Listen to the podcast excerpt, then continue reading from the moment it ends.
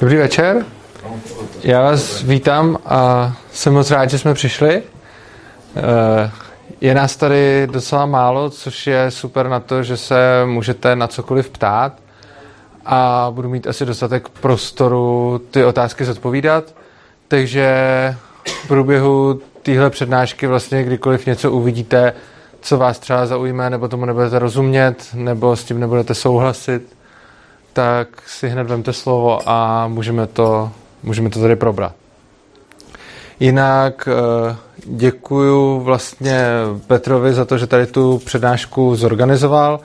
Ona je to vlastně mimo jiné i přednáška, která je tady proto, že když jsem vydával knížku o anarchokapitalismu, tak jsem slíbil, že pro velké dárce, eh, kteří podpořili tu knihu v crowdfundingu, uspořádám přednášku, takže tohle je jedna z nich. Tak jsem přijel do Rakovníka, což mě moc těší a díky Petře za tvoji velkou a dlouhodobou podporu. Tak, o čem budeme dneska mluvit? Jako první si řekneme něco o monopolech, pak se podíváme na samotný anarchokapitalismus a jak vůbec tyhle ty dvě věci spolu souvisí.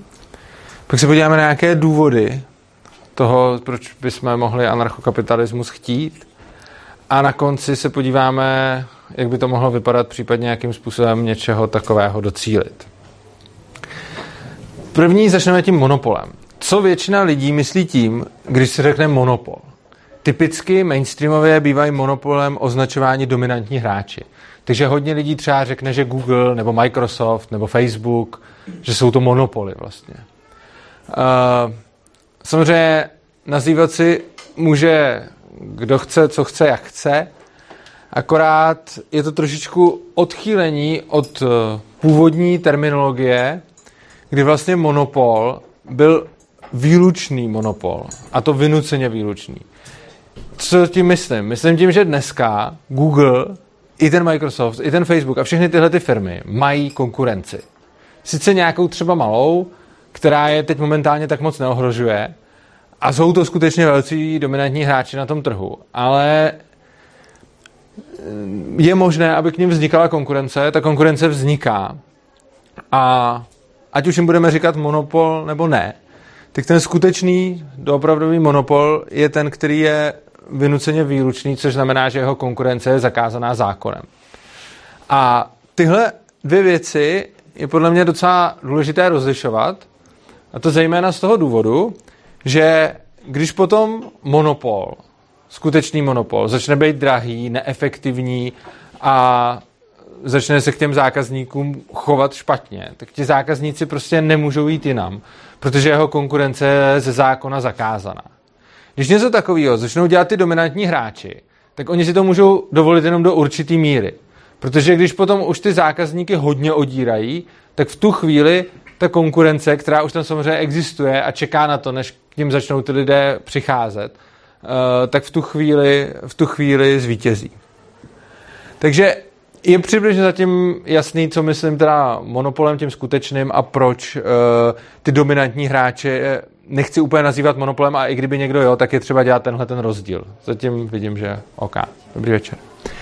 Tak, zajímavá věc je, že ty skutečné monopoly, které jsou teda, které mají ze zákona uh, danou tu jedinečnou monopolní pozici, tak jejich konkurence je zákonem omezená.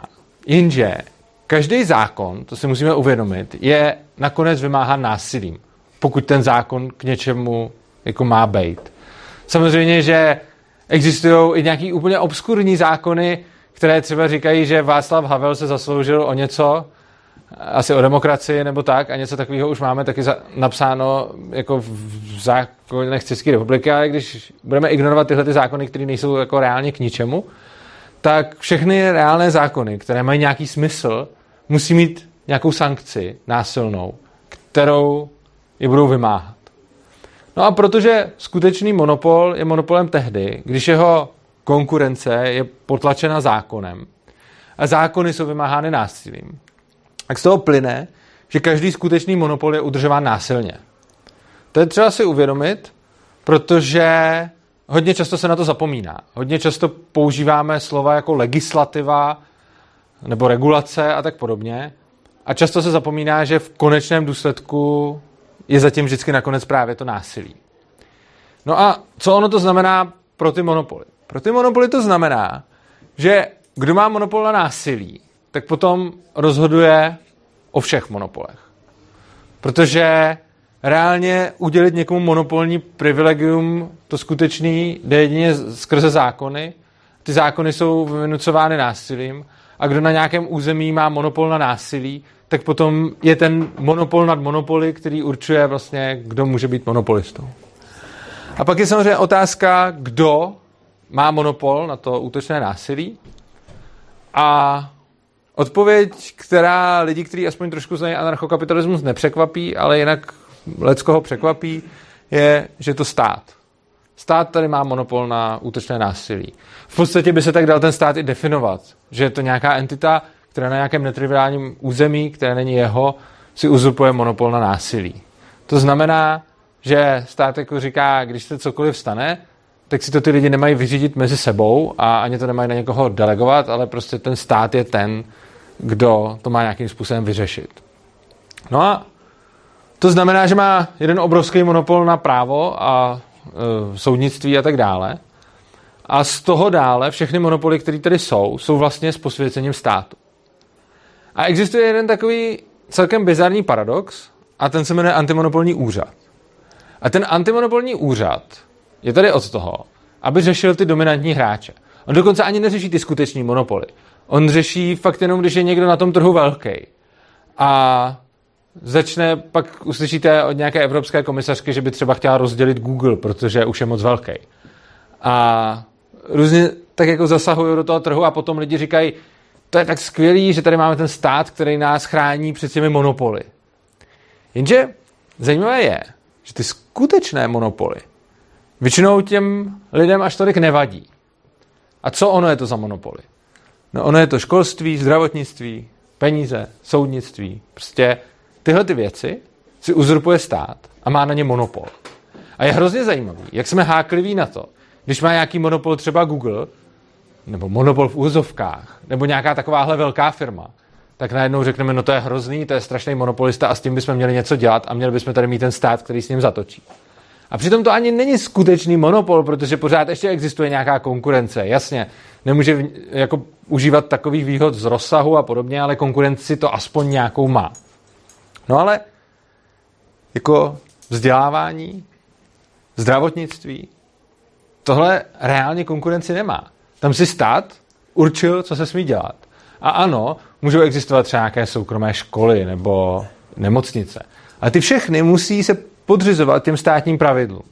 Třeba letos ministerstvo školství zakázalo vznik, tuším, 21 soukromých škol. Prostě když si chcete založit školu, tak musíte požádat ministerstvo školství, jestli můžete, a ono na základě své libovůle vám to buď umožní nebo neumožní. Zajímavý je, jak často zdůvodňuje třeba to, že ty školy nenechá, jako nepovolí. Nepovolí je třeba proto, že řekne, že už tam nějaké školy jsou a že už je jako dostatečná kapacita. Což je přesně to, že stát tam má nějakou svoji státní školu. Někdo chce vedle konkurovat školou soukromou. A stát se bojí, že by přišel o zákazníky, tak tu soukromou prostě radši zakáže.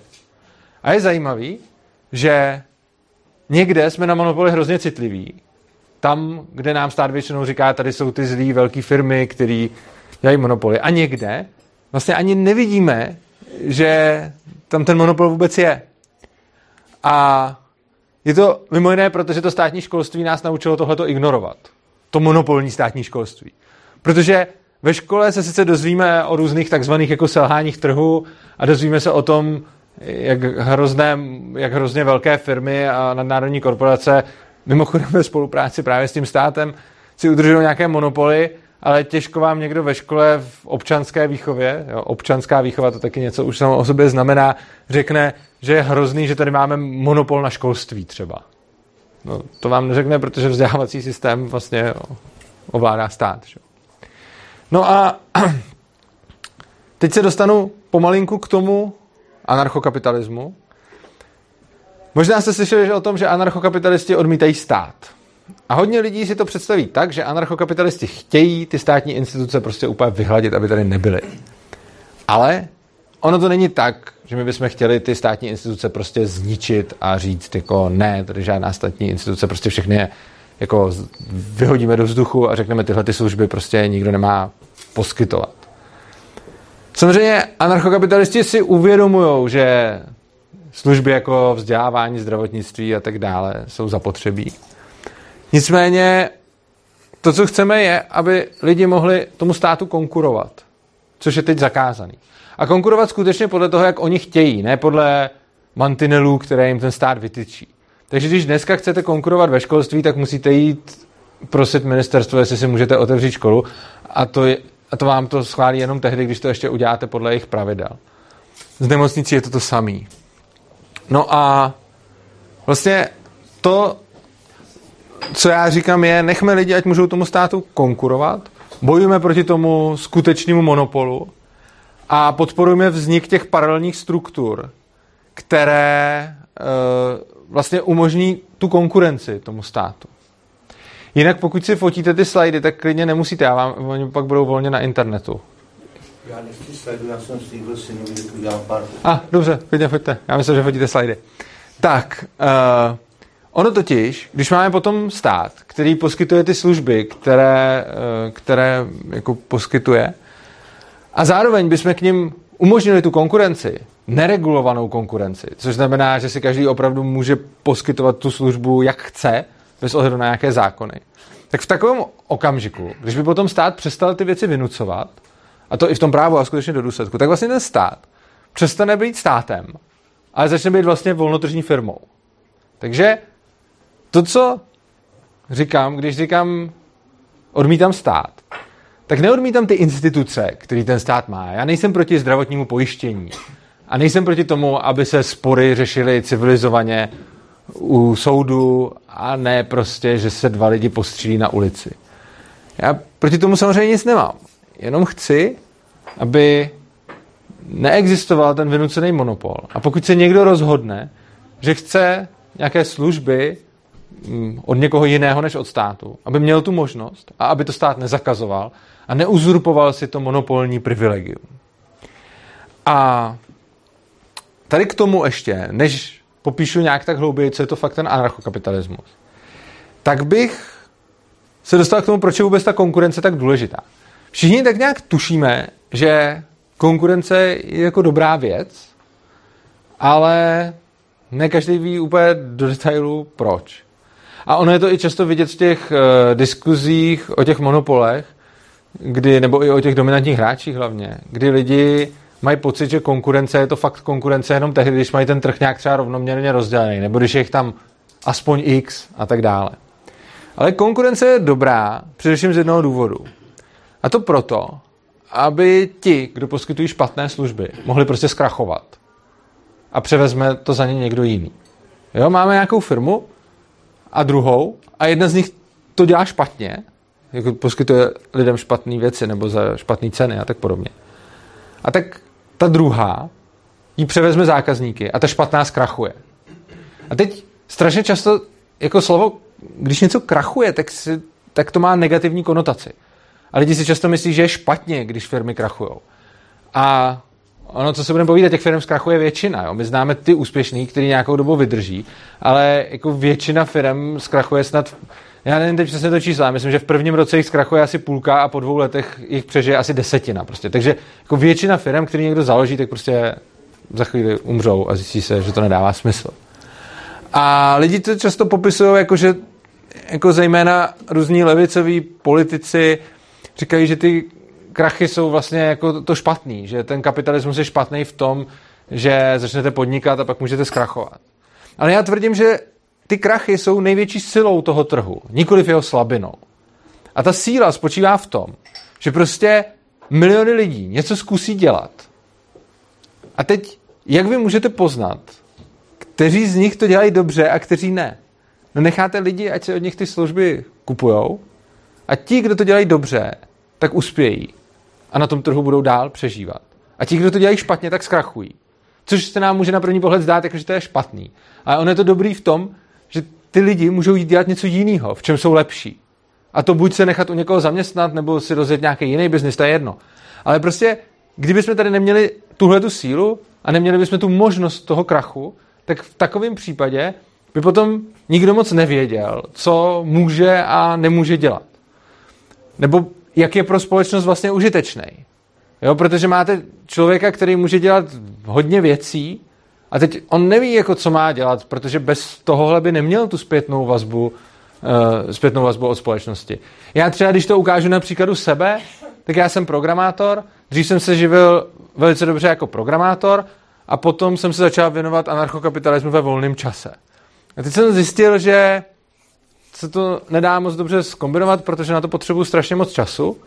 A pak jsem samozřejmě stál před otázkou, jako jak, čím se jako vydělám, jo? Jako, že prostě je, je OK, když budu na plný úvazek dělat tohle, anebo mám zůstat u programování. A samozřejmě ta odpověď je snadná. Jako jak zjistím, jestli to, co dělám, je pro společnost dost dobrý? No, řekl jsem lidem, komu to dává smysl, tak mě v tom podporujte a lidi mi posílají nějaký peníze, které sice nejsou tak dobrý, jako když jsem programoval, ale stačí mi na to, abych přežil, z čeho znamená, že to, co dělám, lidi nějakým způsobem oceňují dostatečně na to, abych to mohl dál dělat. Ale prostě strašně často má člověk pocit, že je něčím prospěšný společnosti, i když to tak reálně není, protože to vidí jenom on. Já už bych si třeba mohl klidně říct pět let zpátky, že jsem dost prospěšný společnosti tím, že budu psát o anarchokapitalismu. Ale tehdy jsem ještě nebyl, protože tehdy nebyli lidi, kteří by byli ochotni platit za to, co dělám. Takže prostě to, jestli dává smysl pro společnost to, co děláte, poznáte podle toho, jestli vám ti lidi jsou ochotní za to něco dát, ano. A teď už teda máš pocit, že to má smysl? Ne, já jsem měl, já jsem měl celou dobu pocit, že to má smysl, ale ten rozdíl je v tom, jako pocit, to je přesně ten rozdíl. Pocit, že to má smysl, mám celou dobu, ale reálně, že to pro ty lidi má smysl, vidím až tehdy, když opni to, co dělám, nějakým způsobem ocenit. Protože dokud to ty lidi neocenějí, tak já si to můžu stokrát myslet, ale může to být jako k ničemu. Protože já hrozně těžko reálně ocením svoji práci, protože já na ní mám o dost jiný náhled, než mají všichni ostatní.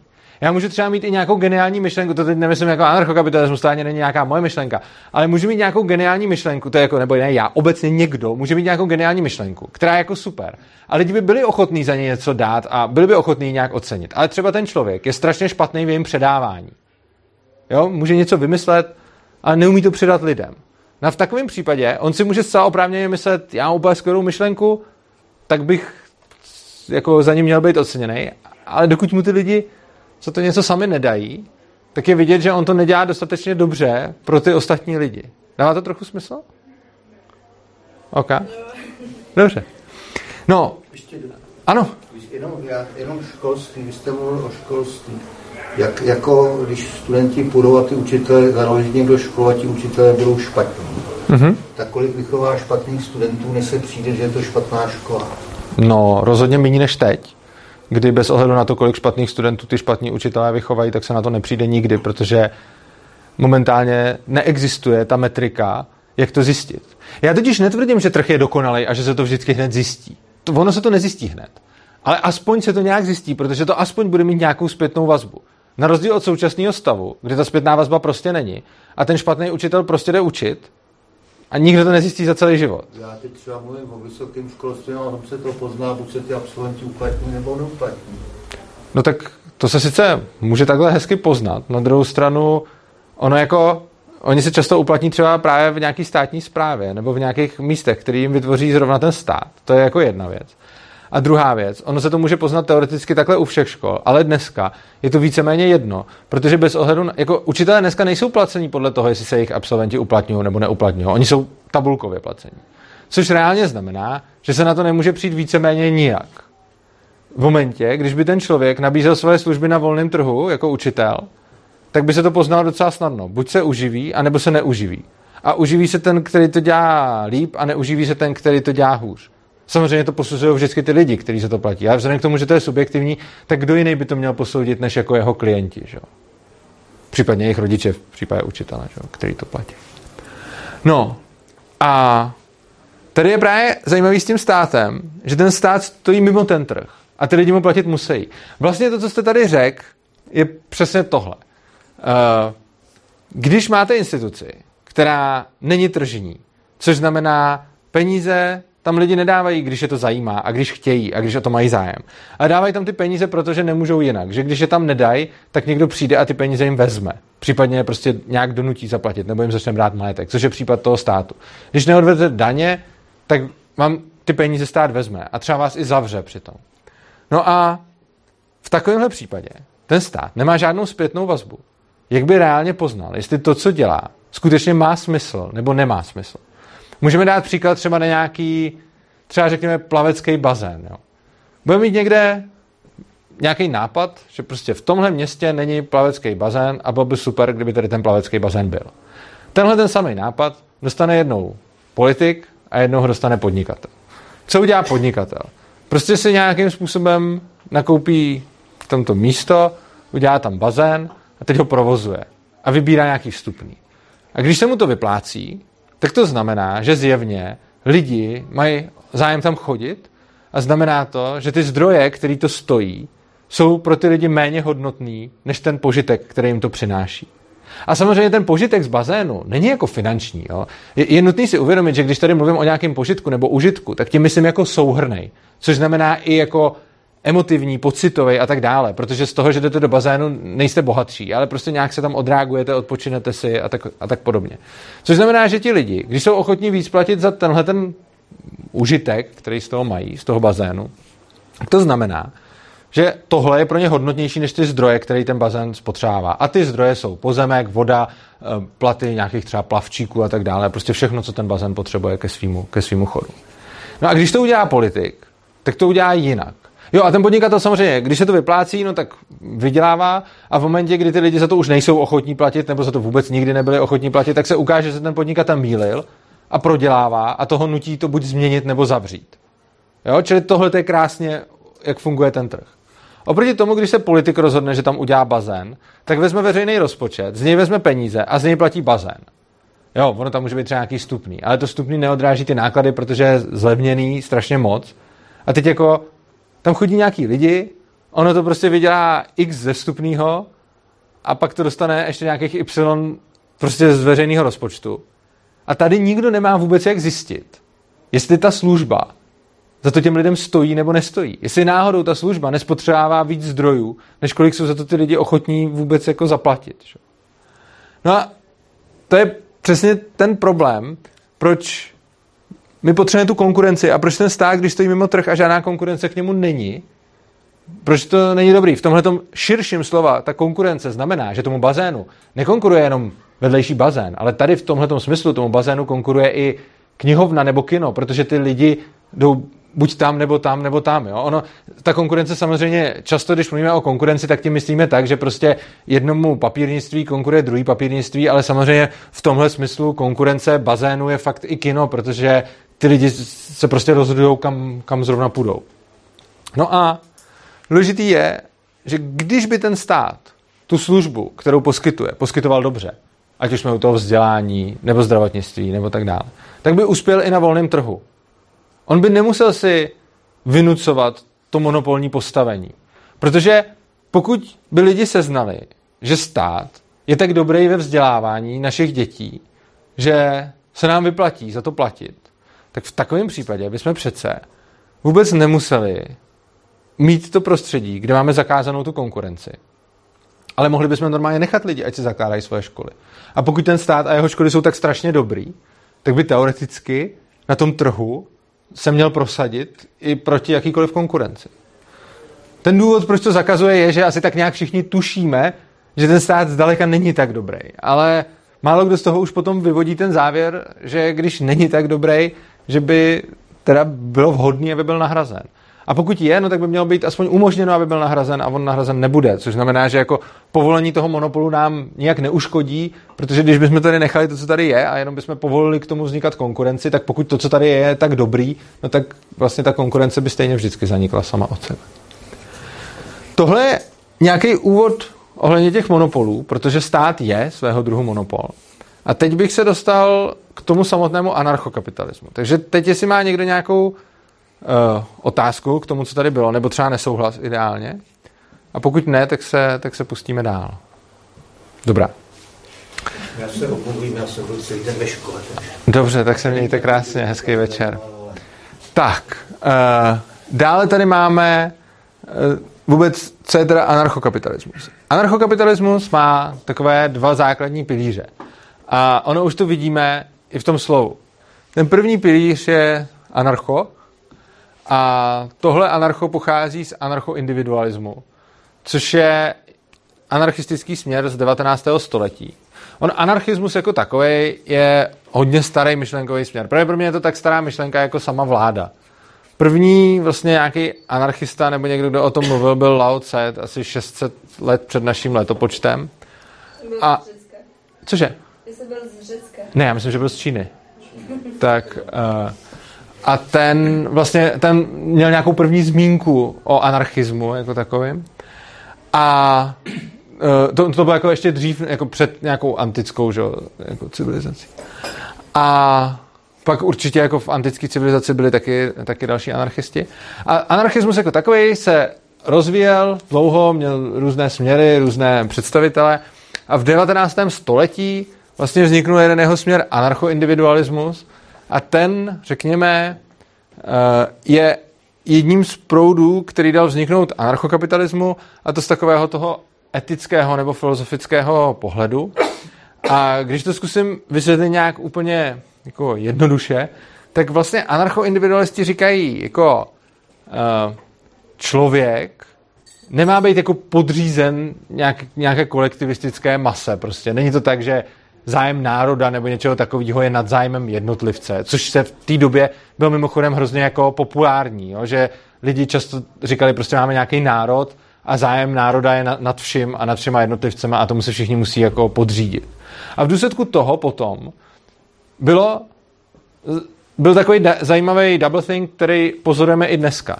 I dneska se shodneme na tom, že není dobrý někomu vnucovat naší vůli násilím nebo někoho obírat o jeho zdroje a o to, co viděl a tak dále. A prostě není dobrý chodit k jiným lidem, kteří nikomu nic nedělají a nějakým způsobem po nich násilím něco chtít. Tohle to si tak nějak jako všichni asi vědí. No ale děláme výjimku pro stát. Děláme výjimku pro stát, který tohle to může udělat. Stát může přijít a říct prostě tady je zákon a vy se musíte řídit. Bez ohledu na to, jestli jste někomu něco udělali nebo ne, tak tím zákonem se musíte řídit. A ten zákon často vás prostě nějakým způsobem omezuje, často vám ten zákon něco bere a dřív to bylo často právě omlouváno tím, že národ je prostě nad jednotlivce a že všichni musíme tomu národu sloužit. No a ten anarchoindividualismus je vlastně směr, který přichází a říká ne, prostě vy jste jednotlivci, máte svoje práva a svoji hlavu a pokud chcete sloužit národu, služte, ale nikdo by vás k tomu neměl nutit.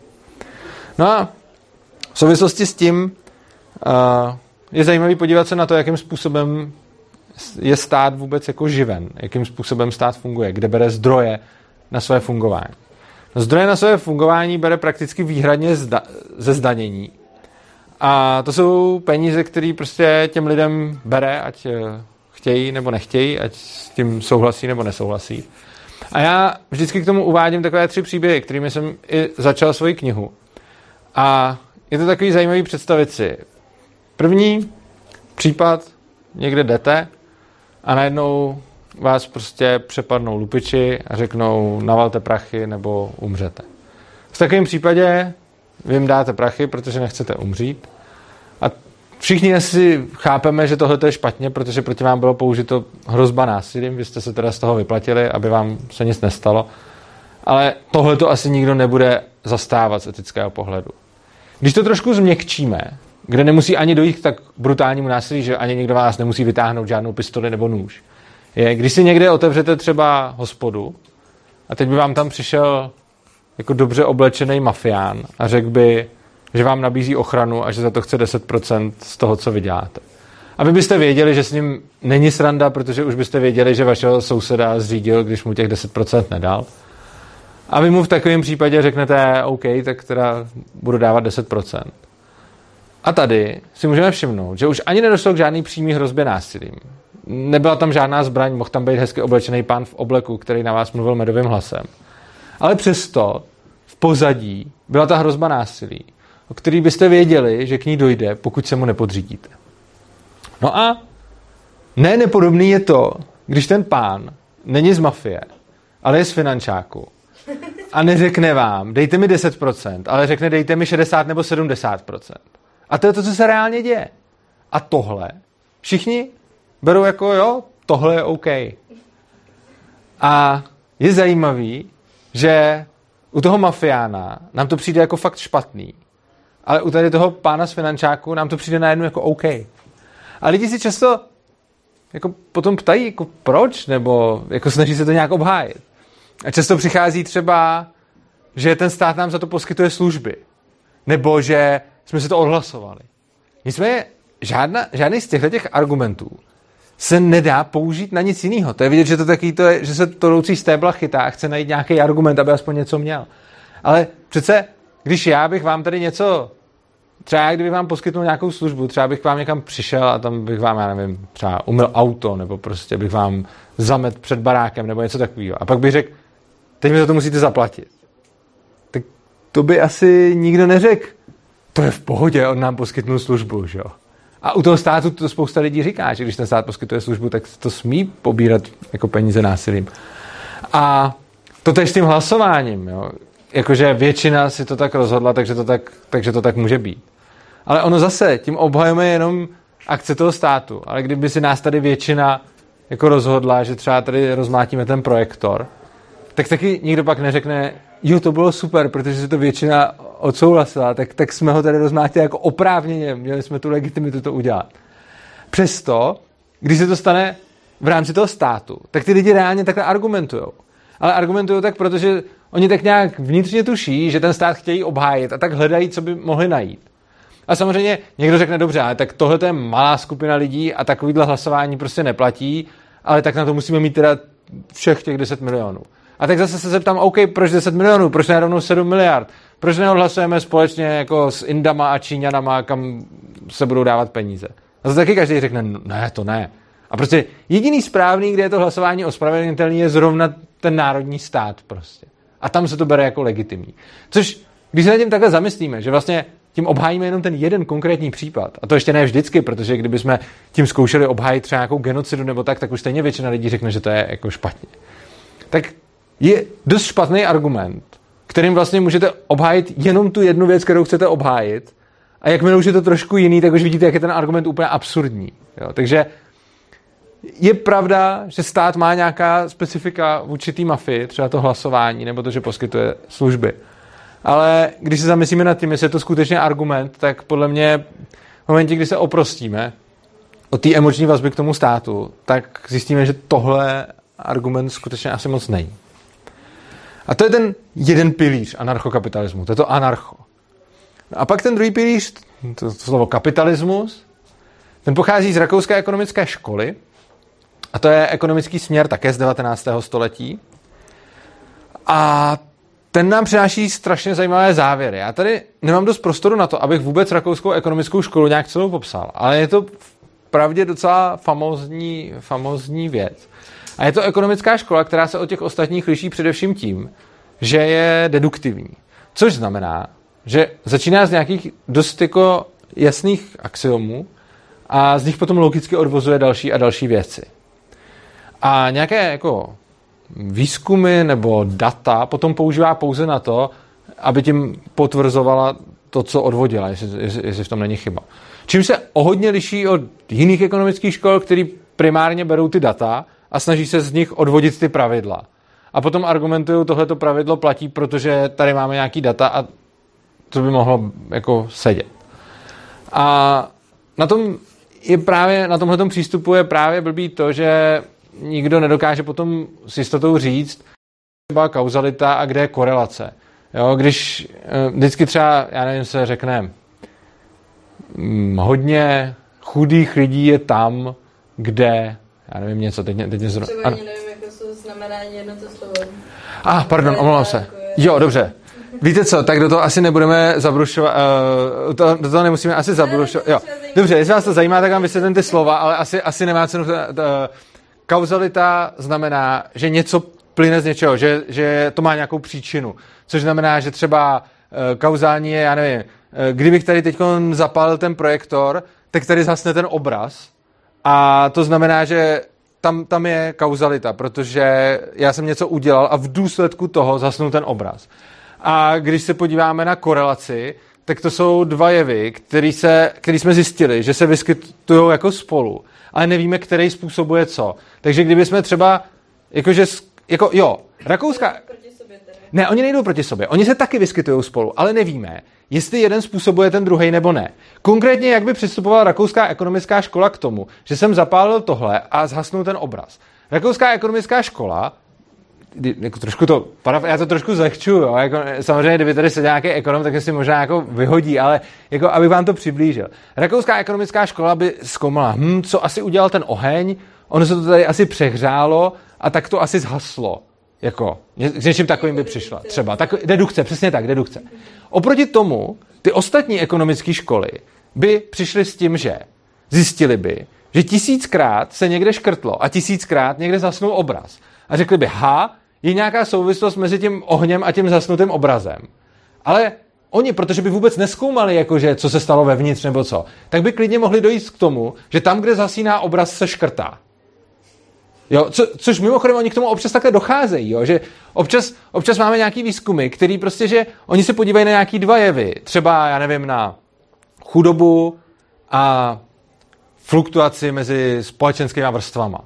Jo, teď, teď si to třeba zrovna, tohle se třeba vymýšlím, mě teď nenapadá žádný příklad, ale třeba se podívají na chudobu a fluktuaci mezi společenskými vrstvama a teď by něco zjistili. A teď oni řeknou, ha, určitě nízká fluktuace mezi společenskými vrstvama způsobuje chudobu. Ale ono by to klidně mohlo být obráceně. Ono by to klidně mohlo být, že chudoba způsobuje tu malou fluktuaci. Jo. A teď oni nevědí, ale často to prostě začnou nějak předpokládat a pak se ho dělají závěry. A to je strašně nebezpečný. V důsledku toho nám Rakouská ekonomická škola řekne vlastně méně věcí, než většina ostatních škol, což by se mohlo zdát, že je jako blbý. A na druhou stranu je na tom dobrý to, že to, co nám řekne, má fakt jako logicky zdůvodněný a dokáže říct proč a je to, je to prostě, že víme, že je to pravda.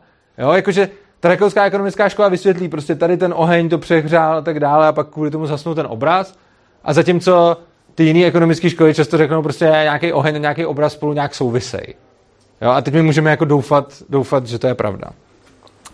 No ale, co z rakouský, a, a mimochodem rakouská ekonomická škola třeba dává odpověď na pradávné ekonomické otázky, které se řešily celý středo, vlastně ještě dřív už od antiky se řešilo třeba vůbec hodnota, jo, kde se bere hodnota věcí byly různé teorie hodnoty, jako třeba pracovní a tak dále. A rakouská ekonomická škola přišla se subjektivní teorií hodnoty, která nakonec nahradila všechny ty předchozí pomílený. A e, Nakonec ale taky přichází s hrozně zajímavýma, s hrozně zajímavýma poznatkama o centrálním plánování, které známe v socialismu zejména, ale známe ho i teď je v něčem centrální plánování. Jo, třeba když tady před rokem 89 byli komunisti, tak bylo centrální plánování skoro všeho, Dneska už nemáme centrální plánování v mnoha odvětvích, ale pořád máme centrální plánování třeba ve školství, ve zdravotnictví a tak dále, v takových těch oborech, který se ten stát dál drží. No a Rakouská ekonomická škola zkoumá, co s tím, jako jestli to dobrý nebo, nebo není. Zkoumá prostě, jak to funguje. Jako dobrý a špatný nejsou úplně ty termíny, které bych správně s ekonomickou školou měl použít, spíš jako jestli to vede k výsledku nebo to nevede k výsledku. No a zjišťuje se zjišťuje dva zajímavé problémy. První je problém motivace, který znají tak nějak podvědomě všichni. A je to to, proč všichni řeknou, že socialismus nefungoval.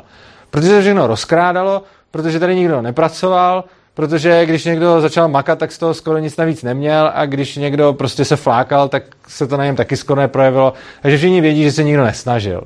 A taky to všechno rozkrádali a tak. Takže a to se jako často uvádí jako ten problém, proč tady jako zaniknul socialismus, nejenom tady, proč prostě nefunguje.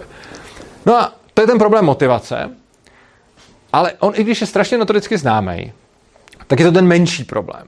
Ten skutečně velký problém, o kterém bohužel se skoro nikdo neučí a nikdo nezná, je nemožnost ekonomické kalkulace v centrálním plánování. Co to znamená? To znamená, já jsem tady o tom vlastně mluvil s tím bazénem a mluvil jsem tady o tom s těma úředníkama a s těma podnikatelema. To znamená, že máme nějaký vzácný zdroje, který musíme někam investovat, nebo nějaké alokujeme. A ty vzácné zdroje může být například voda v bazénu, čas plavčíka a tak dále. A teď my na volném trhu vidíme, umíme poznat, jestli ty zdroje jsou využitý dobře. Protože jsou využitý dobře v případě, že lidi jsou ochotni za ten výstup z nich platit víc než za ty zdroje samotný, což znamená, že se jich váží víc. To je takový celkem zjevný. V tom centrálním plánování tenhle ten nástroj chybí a proto tam není možná ta ekonomická kalkulace. Tady jsem to řekl strašně letem světem. Jo? Tohle je strašně zajímavý téma, o kterém si můžete přečíst. Třeba Ludwig von Mises o tom napsal naprosto famózní eh, knihu Human Action, kterou bych já osobně všem doporučil, ale eh, mně přijde fakt skvělá, ale ona má asi tisíc stran a všichni mi řeknou, že je to nudná bychle a mně přijde třeba úžasná. Ale na druhou stranu je pak třeba knížka Byrokracie, kde to podává asi srozumitelněji a pak třeba Mary Newton Rosbart o tom uh, napsal třeba uh, Manpower and... Man, no, pardon, omlouvám se. Cože? Mary Newton Rosbart je ten druhý a ten první byl Ludwig von Mises. A mě teď, na, mě teď vypadly... To byla uh, ekonomie státní, státní zásahů. Jo, ekonomie státních zásahů, děkuju. Uh, no, to je jako... Mm, tyhle ty dvě věci jsou strašně důležitý objevy uh, rakouské ekonomie. A rakouská ekonomie dokonce uh, jeden z jejich zástupců, von Hayek, získal, za, uh, získal Nobelovu cenu za ekonomii. Jenomže rakouská ekonomie je strašně upozadňovaná, protože ona upozorňuje na principiální neefektivitu státu, což není to, co politici chtějí slyšet. Jo? Třeba ve 20. století byl obrovský jako uh, takový boj mezi dvěma uh, ekonomickými školama, mezi Keynesiánci a mezi rakouskými ekonomy. A nutno říci, že ten boj nakonec jako vyhráli Keynesiánci, ale oni ho nevyhráli tím způsobem, že by se nějak zjistilo, že měli pravdu. Oni ho vyhráli tím způsobem, že keynesiánci politikům říkali, musíte vybírat hodně peněz od lidí a pak je strašně moc za všechno utrácet a to je to nejlepší. A rakouský ekonomové říkali, nechte ty peníze lidem, oni si s ním poradí líp, než to uděláte vy. No a tak co logicky politici dělali? No a tím se stalo, že rakouská ekonomická škola ustoupila strašně do pozadí, protože žádný politik nechce slyšet to, co mu říkají rakouský ekonomové, což znamená nechte ty peníze lidem oni si je dokážou utratit ví, líp, než to dokážete za ně udělat vy.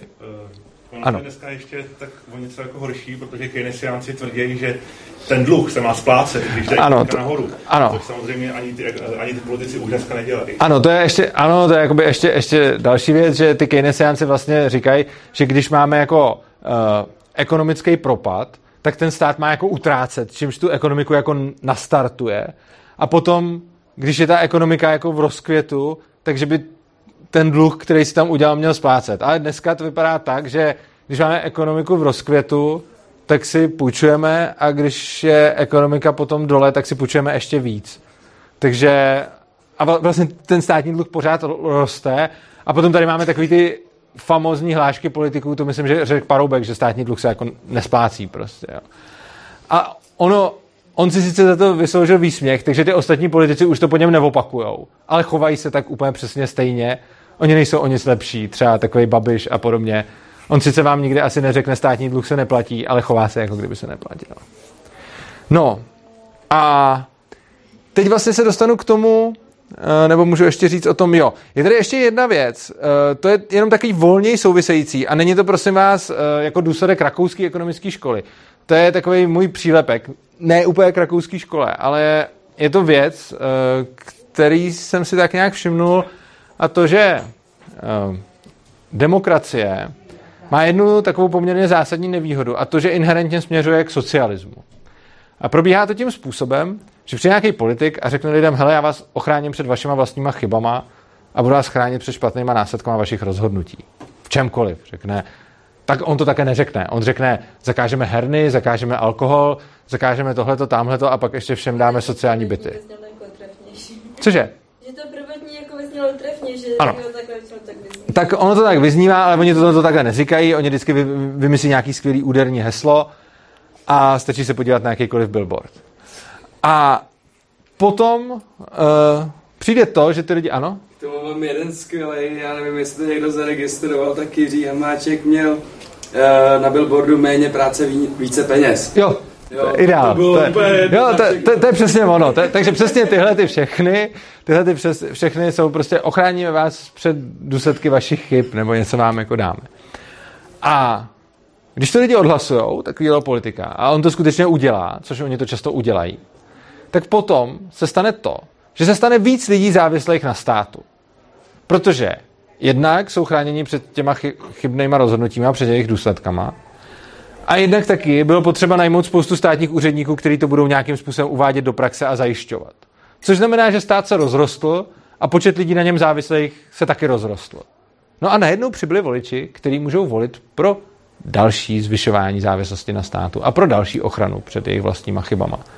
A tím pádem zase přijde další legislativa, která tu moc toho státu zase jako rozšíří a lidi udělá na něm ještě víc závislým a to zase sežene další voliče. A tímhle tím způsobem se dostáváme do takové spirály, kdy vlastně ta demokracie směřuje k tomu, že lidi si furt odhlasovávají, prostě my chceme jako víc a ten stát pak má pořád lepší argument.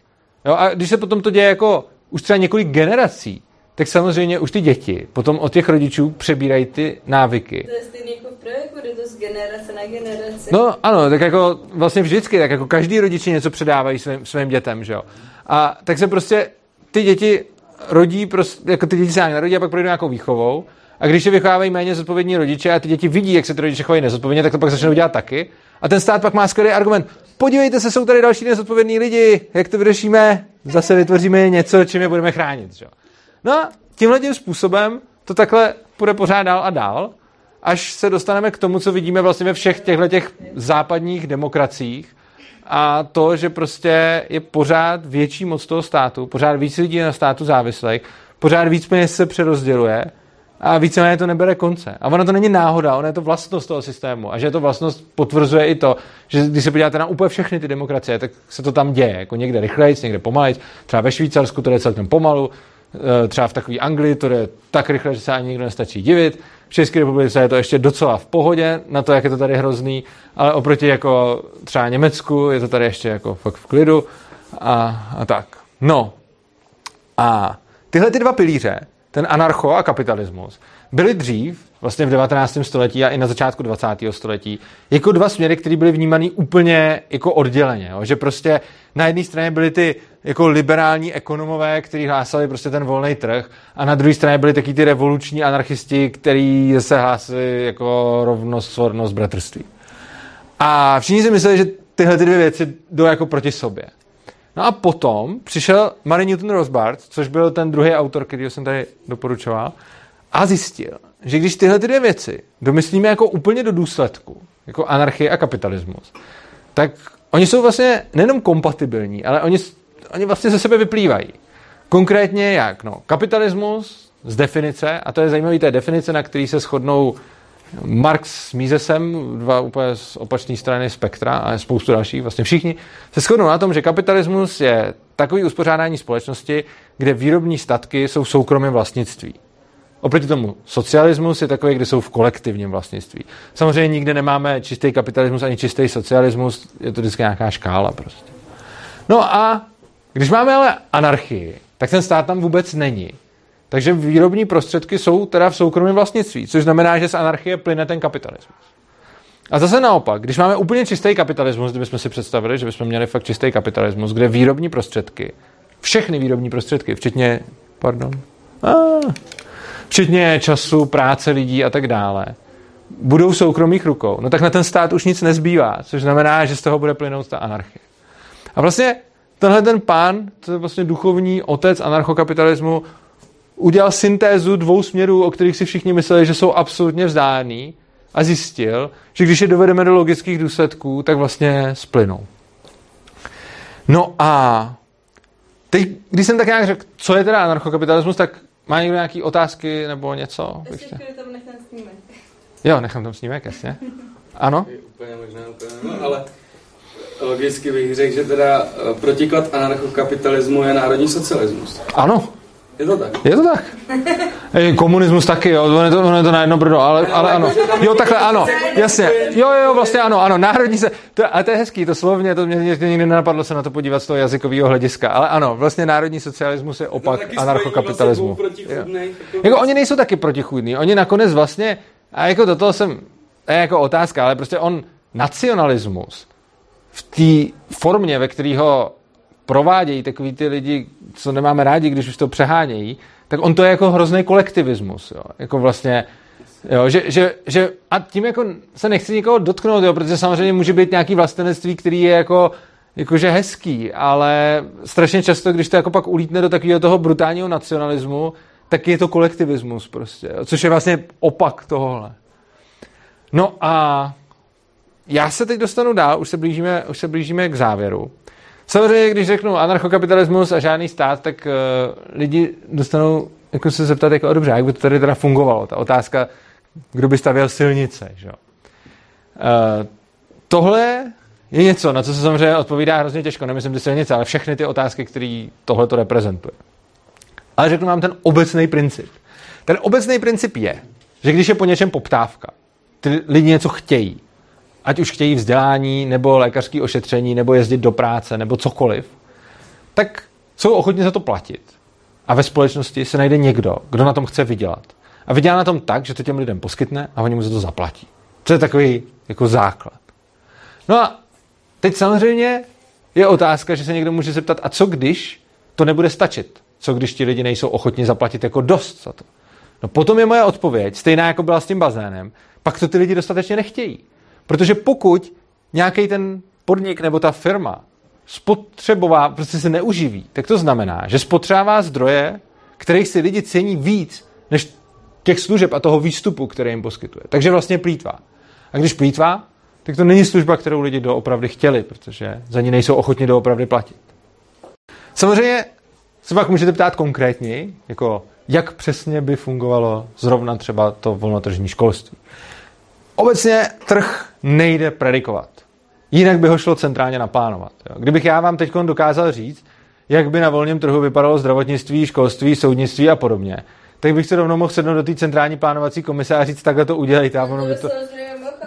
No a nemohl právě. To je, celý to je o tom, že nemohl, že to, že to nikdo neví. Že právě jsou ty decentralizované jako informace rozptýlené po společnosti a nikdo nedokáže, žádný politik, ať by byl sebechytřejší, tak nedokáže tu společnost naplánovat, protože je to moc distribuovaných informací mezi lidi.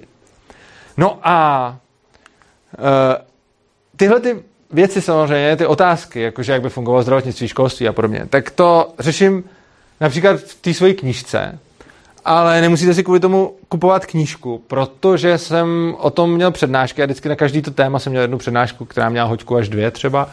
A na YouTube mám kanál Svobodného přístavu, kde se můžete tam jít a tam jsou záznamy všech těch přednášek, kde rozebírám ta jednotlivá odvětví. Takže když vás bude zajímat, jak by fungovalo, já nevím, veřejný prostranství nebo ekologie, tak si tam najdete přednášku s odpovídajícím názvem, tam se na to kliknete a tam o tom mluvím. Je tam téměř všechno a co tam ještě není, tak neustále pořád ten cyklus těch přednášek pokračuje, já je zaznamenávám a dávám je tam, dávám je tam na internet. Jo, knihu si můžete pořídit na stránce kniha.urza.cz a myslím, že dva výtisky tady mám sebou. Co pak? Jo, máme, eh, myslím, že dva výtisky tady mám sebou a jinak je stránka kniha.urza.cz, kde je e-book, audiokniha a tak dále. No a teď už se dostáváme do úplného konce a to je otázka, jakým způsobem se k anarchokapitalismu dostat. A hodně lidí by řeklo, nějaká revoluce, protože hodně takových těch kolektivistických anarchistů jsou jako revolucionáři, ale tomu já říkám ne. A říkám tomu ne jednak proto, že když se člověk podívá jako do historie, jak to vypadalo, když vždycky někdo přišel s nějakou skvělou myšlenkou a řekl si, že udělá revoluci a všem jí teda vnutí, tak to dopadlo většinou blbě, protože ten člověk teda uchopil nějakou moc, pak šel někoho zavraždit a potom musel totalitně nutit všechny ty lidi v té společnosti, aby poslouchali to, co on chce, což většinou bylo zlý. Ale řekněme, že bych si řekl, to, co si říkali všichni tyhle, ty, eh, tyhle ta monstra, tak to oni si řekli, to je jako jedno, ta moje myšlenka je tak dobrá, že prostě stojí za tu krev a za ty oběti. Tak, ale i kdybych si to řekl, tak stejně je tady jeden takový problém. Já ten anarchokapitalismus uh, takhle nastavit ani nemůžu. Ono to prostě nepůjde. I kdybych se nezalek žádného počtu mrtvých krve a podobně, tak uh, co já můžu udělat? Řekněme, že bych se stal někým, kdo fakt jako má tu moc nad těma policajtama, armádou a všema. Prostě tady můžu teď jako si dělat, co chci a všechny ke všemu donutit. No a co já bych mohl udělat? No, já bych mohl buď těm lidem říct, ale máte svobodu, dělejte si, co chcete. A oni, když tady teď jsou a žijou, tak jsou zvyklí na ten stát a jako první věc, kterou by udělali, by bylo, že by si založili ten stát že, zpátky. Takže já bych sice jako převzal moc, pak bych řekl, máte svobodu, a lidi, kteří jsou zvyklí, protože v tom dobu vyrůstali, by řekli, tak jdeme založit stát. No a druhá možnost, která mi zbývá, je, že bych řekl, hele, hele, ne, já to zakazuju, no a tím se ten stát stane země, že? Což znamená, že násilnou revolucí já se k anarchokapitalismu prostě nedostanu. Protože buď těm lidem nechám svobodu a oni si ten stát založí, anebo jim to zakážu, ale pak je musím násilně nutit. A to vlastně jdu proti té svojí myšlence. No a tohle je docela zajímavý, protože uh, my můžeme lidem násilím nutit ledacos, můžeme jim násilím nutit komunismus, nacismus, demokracii můžeme taky násilím nutit. Všechno možný je, jde násilím donutit, ale z principu jim nejde násilím vnutit tohle. Což je mimochodem pro mě je to hodně jako sympatický, protože si úplně nemyslím, že by třeba se tady objevil nějaký anarchokapitalista, který by řekl, jako samozřejmě to může někdo vždycky zneužít, ale přijde mi, že není úplně pravděpodobné, že by se tady objevil anarchokapitalista, který by řekl, teď pojďme jako všechny donutit k té svobodě, protože on to nedá úplně smysl. No a tím jsem řekl, jak teda ne. A když byste se mě ptali, jak teda ano, no tak si myslím, že za prvé je určitě dobrý ukazovat lidem, že ten stát nepotřebují a měnit to společenský paradigma. Prostě lidi věří tomu, že stát je potřeba a já si myslím, že je strašně důležité jim ukazovat, že stát není potřeba. Ne, podle mě lidi vždycky mají nějaký své přesvědčení a není prostě možnost se jakoby přesvědčit nějak jinak. Já jsem si dost jistý, že je, protože se tím zabývám už hrozně dlouho a protože jsem mnohokrát viděl, že to jde. A nevím, co nejde o to jakoby snažit se přesvědčit lidi, ale jakoby říct jim svoji myšlenku mm-hmm. a ne snažit se jako ně, o něčem přesvědčit. Jo, to je jako určitě jo. Jako ono ostatně já mám potom nakonec i větší radost lidí, kteří o tom přemýšlejí, než lidí, kteří to jenom tak odkejvou. Protože strašně často se setkám s tím, že ke mně někdo přijde a řekne, jo, teď jsem si to všechno přečet a se vším souhlasím na 100%. Jo, jo, no, a, jo, a já si, no, a já si kolikrát řeknu, tohle není úplně tak sympatický jako někdo, kdo ke mně přijde a řekne, jako, čet jsem si to, souhlasím s tebou v 90% a tady mám body, který, s kterými nesouhlasím. Což se mimochodem zejména poslední dobou děje dost často a to mám jako rád, protože vidím, že ty lidi nad tím přemýšlí. No a vlastně cestou k tomu, jak ukázat lidem, že to nepotřebují, by bylo hrozně hezký třeba odloučit to školství od státu, protože to školství je to místo, eh, kde ten stát naučí všechny ty věci o tom, jak je zapotřebí a jak tady potřebuje ten socialismus, i když to třeba neřekne takhle. A vlastně už vůbec to, že existuje předmět, který se jmenuje občanská výchova, tak ono už z toho jména toho předmětu je jasný, co se tam děje a ono se to tam bohužel fakt děje. Ale o tom mám zase, eh, o tom mám zase jiný přednášky. A pak samozřejmě další cesta je právě to vytváření těch paralelních struktur a odlučování se od toho státu. Nějakou třeba kryptoanarchie je jednou z cest, že prostě nějakému, mm, prostě nějakému monetárnímu finančnímu systému, který tady máme, tak eh, se vytváří konkurence. A obecně tvorba té konkurence a možnost opt-outovat z toho systému, že prostě začne být třeba dobrovolný zdravotní pojištění, začne být uh, možnost uh, dobrovolné školní docházky a tak dále. Jako je strašně moc, strašně moc věcí. Takže si myslím, že ta cesta musí být postupná, ten stát teď se zvětšuje, my jsme měli tuhle tu dynamiku minimálně napřed zastavit a pak ho začít zmenšovat, což je samozřejmě těžký úkol. No a nakonec by se snad mohlo povést uh, ten stát dostat na nějakou minimální hranici, od který potom samozřejmě můžeme diskutovat, jestli jako ještě má cenu nebo nemá, ale toho se stejně asi my nedožijeme, protože předpokládám, že tohle to není proces na léta, ba dokonce ani na deset let. Já si myslím, že tohle je jako proces na generace. Což je i důvod, proč si myslím, že zastánci malého státu a žádného státu by měli spolupracovat, protože, uh, protože oni si stejně asi ani jedni nedožijí toho, že by se dostali k té svojí myšlence, takže jako pohádat se o tom můžou smysluplně třeba naše děti. No a tak na závěr jenom schrnu, co jsem tady říkal v rychlosti a pak se můžete ptát. První, že stát má násil, monopol na násilí a v důsledku toho může mít na cokoliv si určí. Jo, a viděli jsme to hezky za minulého režimu před rokem 89 měl těch monopolů celou spoustu, teďko jich má míň, ale vlastně vždycky to bylo na rozhodnutí toho státu, který ty monopoly pustí a, a který si nechá. Potom ten stát je nemorální, to je ten anarchoindividualismus, to, že nám bere věci, to, že nás donucuje proti naší vůli, když nikomu nic neděláme. Což a taky, že je neefektivní, což je ta rakouská ekonomická škola, nemožnost ekonomické kalkulace. Proto taky moje knížka má podtitul eh, Stát je špatný sluha, ale zlý pán. A poslední násilná revoluce určitě není cestou ke svobodě. Eh, jednak proto, že to nikdy nedopadlo dobře, ale hlavně proto, že to ani není vůbec cesta. I kdybychom se rozhodli to udělat, tak to nepovede k cíli. Takže já vám děkuji za pozornost. Tohle je ode mě všechno a já budu rád za případné dotazy, připomínky, nesouhlasy, cokoliv, jak budete chtít. Tak já bych začal. Já jsem uh, pár tady Dobře, já jenom ještě, dostaneš slovo, ale protože vím, že u tebe to bude na dlouho, tak se jenom chci zeptat, jestli někdo nebude mít předtím nějakou krátkou otázku. Dobře, tak... Jo, tak jestli má, ně, protože já vím, že Luboš začne mluvit a pak to tady bude na půl hodiny, což je fajn, ale jestli někdo uh, chce předtím ještě se... Ano. Chápu, že když je nějaký požadavek na nějakou službu, někdo nějakou službu poskytuje, když ji chci, tak si ji zaplatím, to chápu. Co když si ji nemůžu zaplatit, ale tu službu potřebuju? No, to se může stát i dneska, že jo? Jasný, že se to může stát. V tomto případě třeba, já nevím, já jsem poslední, který by, který by byl za nějaký sociální stát, ale jsou lidi, kteří si třeba nemůžou dovolit, já nevím, jsou mentálně nemocní, nemají, nemají rodinu, a tak dále a jo. tak dále. Jakým způsobem se to jo, chápu. řeší? Uh, za prvé, No, zaprvé já se odkážu zase na nějakou, já vám odpovím, ale odkážu na přednášku, mám celou přednášku o sociálním systému, stejně mám kapitolu v knize na to téma. Ale, jak to řešit? Zaprvé je třeba říct, než přímo jenom odpovím, jak to řešit, což odpovím, je třeba říct, že těchto těch lidí by v anarchokapitalismu bylo výrazně méně, než je teď. Těch důvodů je víc. Za prvé, stát nám reálně bere dvě třetiny toho, co vyděláme což znamená, že nás jako ožebračuje. Stát je organizace, která má tu drzost člověku celý život brát dvě třetiny z jeho příjmu a pak na starý kolena mu říct, ha, ty se o sebe neumíš postarat, takže potřebuješ důchod.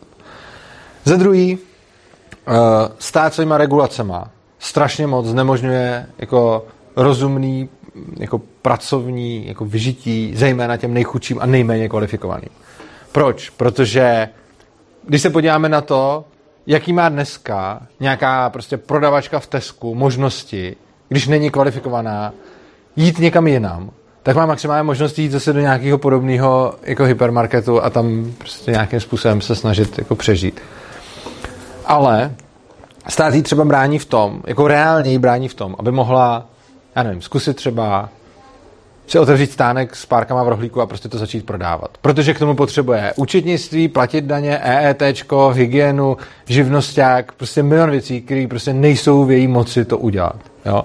A teď samozřejmě ono to má daleko sáhlý dopady. Tady nejde o tu jednu prodavačku. Tady jde o to, že když bude mít spousta takových prodavaček tuhle tu možnost, tak ono, když jich to část využije, tak se najednou strašně moc narovná to prostředí poptávky a nabídky. Ty teď těch prodavaček prostě převis a ti zaměstnavatelé s nimi můžou jako vorat. A obecně každá ochrana zaměstnance je nakonec průser pro toho zaměstnance. Protože jediný způsob, jak skutečně chránit zaměstnance je, aby byla nějaká tržní rovnováha e, mezi nabídkou a poptávkou. A krásně se to třeba ukazuje na trhu programátorů. Programátorů je hrozně málo. Jsou velice poptávaní a je jich málo. Což znamená, že tam ten pracovní trh vypadá úplně jinak než pracovní trh skoro všude jinde. Prostě vypadá to tam tak, že ten zaměstnanec je ten, kdo si určuje podmínky a zaměstnavatel je ten, kdo mu nadbíhá a kdo se snaží si je udržet. Což znamená, že pak programátor si může vymýšlet, co chce, může si vymýšlet prostě práci z domova, dostává hodně peněz. A víceméně je to ten zaměstnanec, kdo jakoby voře s tím zaměstnavatelem. Jo, že to tam prostě naopak, protože jich je málo. E, naopak, když máme někde nějaký povolání, který je hrozně moc, jako těch lidí, a těch ty, ta poptávka potom je nízká, no tak tam naopak zcela logicky vořou ty zaměstnavatele s těma zaměstnancema. Jenže každá ochrana zaměstnavatele, eh, zaměstnance proti zaměstnavateli dělá to, že je potom méně zaměstnavatelů a více zaměstnanců. Protože ty velký podniky, tam je to jedno. A když máte malý podnik, kdyby třeba ta prodavačka, o který jsem mluvil, která by šla prodávat prostě k tomu stánku ty párky, tak kdyby zjistila, že jí to jde a že to je fajn, tak by mohla třeba zaměstnat druhou kolegyni, Eh, která by pracovala pro ní za nějakých jako lepších podmínek. Ale zase dneska někoho takhle zaměstnat, to je jako docela sci-fi. Je to v pohodě, když je člověk velká korporace, ale je to dost sci-fi, když je člověk prostě jako nějaký chudej nebo nekvalifikovaný a podobně. Takže úplně základní věc je, těchto lidí by bylo výrazně méně, protože ty lidi prostě generuje stát. Jo? A potom, ty, kteří by stejně zbyli, a neříkám, že ne, tak tyhle ty by byly odkázáni na pomoc ostatních, rodiny, eh, charity a tak dále. Přičemž je třeba si uvědomit, že na to by měli ty lidi mnohem víc peněz, který jim dneska bere ten stát. A obecně, čím víc stát bere lidem peníze a říká, já se starám o chudý, tak těm lidem zároveň dává, na, no vy se starat nemusíte. Tam, kde ten stát není, tak by za první těch chudých bylo míň, ta společnost by byla celkově bohatší a těch méně, kteří by tam zůstali, by byli odkázáni na eh, dobrovolnou pomoc ostatních. Bylo by méně mentálně postižených nebo lidí, kteří se po sebe nejsou schopni postarat? Bylo, ne, bylo by asi stejně mentálně postižených, ale bylo by určitě méně lidí, kteří o sebe nejsou schopni se postarat, protože dneska se o sebe není schopna postarat spousta lidí, kteří by bez těch regulací se o sebe postarat dokázali. Čili ono, lidí, jako mentálně postižených by bylo asi furt stejně, ale lidí, kteří jsou odkázaní na pomoc ostatních, by bylo výrazně méně. Čili celkově ten jako balík lidí, který jako spotřebovávají pomoc ostatních, by se zmenšil a zvětšil by se ten balík lidí, kteří tu pomoc poskytují. Čili mentálně postižených by bylo furt stejně, ale zase záleží tam jakoby na té poptávce a nabídce. Oni by se stejně měli, jako, jakože obecně je lepší žít jako mentálně postižený ve společnosti, kde jsou všichni nechutně bohatý, než žít jako mentálně postižený ve společnosti, která je v zásadě chudá a je tam spousta dalších lidí, kteří potřebují něčí pomoc. Proč? No, protože se na mě spíš dostane v té bohaté společnosti. Ale co to je kurva za otázku? Prostě Ale no tak. víc nebo méně. Prosím. To furt stejně Prosím, lidi, slušně. Ale prosím slušně, jo? Jo, omlouvám no, se. Dobrý. Tak, uh, je, je, je, to, je to odpověď? Nebo není? Jestli není, tak můžeme to upřesnit dál. Ne, já ne. prostě ty lidi znova. Ano. Někdo bude poskytovat tu službu a budou tady ty lidi, kteří prostě na to nebudou mít. A ty budou... teď, to, teď, to supluje, teď to supluje nějakým způsobem stát. Jakým způsobem to bude, by to bylo řešené v anarchokapitalismu? Když jsem to teď říkal, říkal jsem, že těch lidí by bylo míň. Bylo by a těch míň, kteří by byli, tak by byli odkázaní na charitu a dobrovolnou pomoc ostatních. Na charitu. Takže ve chvíli, kdy charita nebude fungovat, tak ty lidi jsou v pytle. No stejně jako dneska, když stát nebude fungovat, tak ty lidi jsou v pytle. No ale stát nějakým způsobem funguje. A charita stát taky. ty daně. Charita taky, že jo? Ale charita není nějaká jistota. Stát taky není jistota. Stát je iluze jistoty. V tuhle chvíli si myslím, že když se bavíme o konkrétně postižených, tak nějakou jistotu to, že nebudou ležet na ulici, přece má je. Skutečně? Jo. Kolik eh, postižených leží na, na ulici? Já jsem jich u hlaváků viděl docela hodně. Uh, jasně. Fakt, jo? No. se... Uh, jako stačí si zajít do Sherwoodu před hlavní nádraží, tam jsem se s nima bavil. No dobře, tak... Uh, to jsou bezdomovci. Tam si myslím, no a kdybyste viděli, jaký tam mají, jaký tam mají kolikrát jako pahýly a, a v jakém stavu mají to tělo, tak je tam docela postižený hodně. Navíc bych řekl z toho, jak jsem se s nima bavil, že lec, který z nich budou mentálně postižený.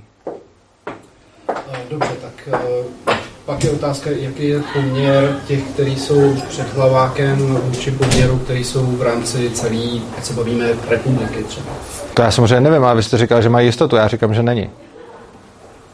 Uh, jako moje odpověď je, že ne... Mají 100% jistotu, mají uh, jistotu, která je ve velmi vysokém čísle procentuálně vyjádřenou, že neskončí na ulici. Je hrozně zajímavý, že tohle je krásný případ toho, jak ten stát vytváří iluzi jistoty. Vy jste vlastně před chvílí řekl, no, no, vy jste, no ta iluze to je, před chvílí řekl, že je to jistota a že se to neděje.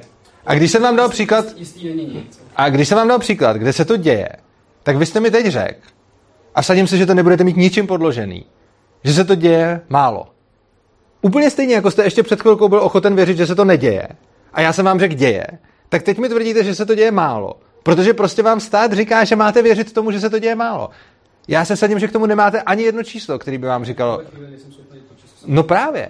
A přesto pevně věříte tomu, že se to děje málo. Což je krásná ukázka toho, že stát vám řekne, čemu máte věřit.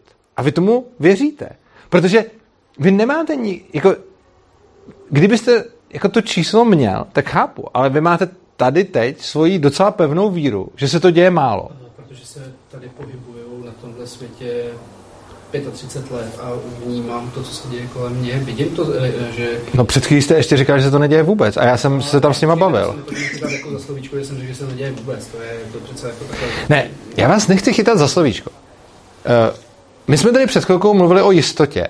A to nebylo, že bych jako vás hned chytil na poprvé. Vy jste říkal jistotu a já jsem říkal, to není jistota, to, to tak není. A když jsem řekl jako, děje se to, tak vy jste napřed řekl, ne, neděje. A až když jsem řekl ten příklad, kde jsem je potkal a kde jsem se s nima bavil, tak jste teda byl ochoten připustit, že se to jako děje.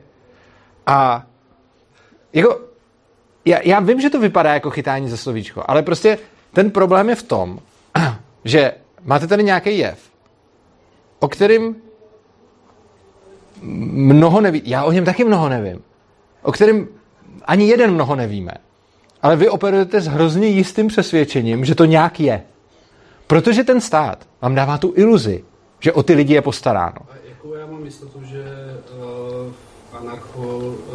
Uh... No nemáte. To je právě to. Já jsem nikdy neřekl, že budete mít jistotu. To, co já se vám snažím říct, je, ta jistota neexistuje. A stát vytváří její iluzi. Ta jistota není. Nebude v anarchokapitalismu, nebude ve státu, ta jistota nebude nikdy. Takže vždycky budete operovat s nějakou nejistotou a vždycky se budou dít špatné věci. Okay. Otázka, jak ta jistota, jestli se to dá kvantifikovat, jak ta jistota uh, je v jednom systému větší nebo menší? Hmm. Tohle už je dobrá otázka. No, to je sice to, o čem se bavíme, ale pozor, to je to, o čem bychom se měli bavit.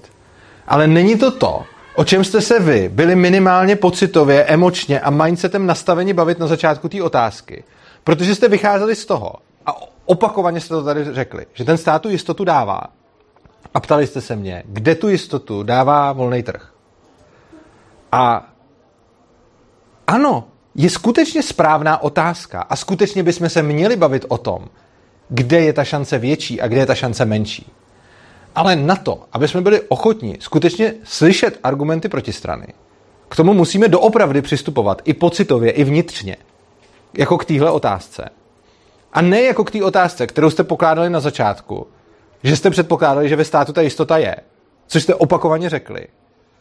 A, a na volném trhu by nebyla. Ano. Nebylo by lepší třeba tu otázku položit tak, jestli si myslíš, že v anarchokapitalismu by uh, ten se ten volný trh efektivněji postaral o postižený, než to dokáže Ano, já jsem o tom naprosto přesvědčen a jsem tady vysvětloval i částečně nějaký důvody, proč. Ale ta, to, o čem mluvím, je, že v momentě, kdy má někdo nějaký pocit a má ho strašně silně nastavený, tak je vlastně úplně jedno, co člověk řekne za argumenty.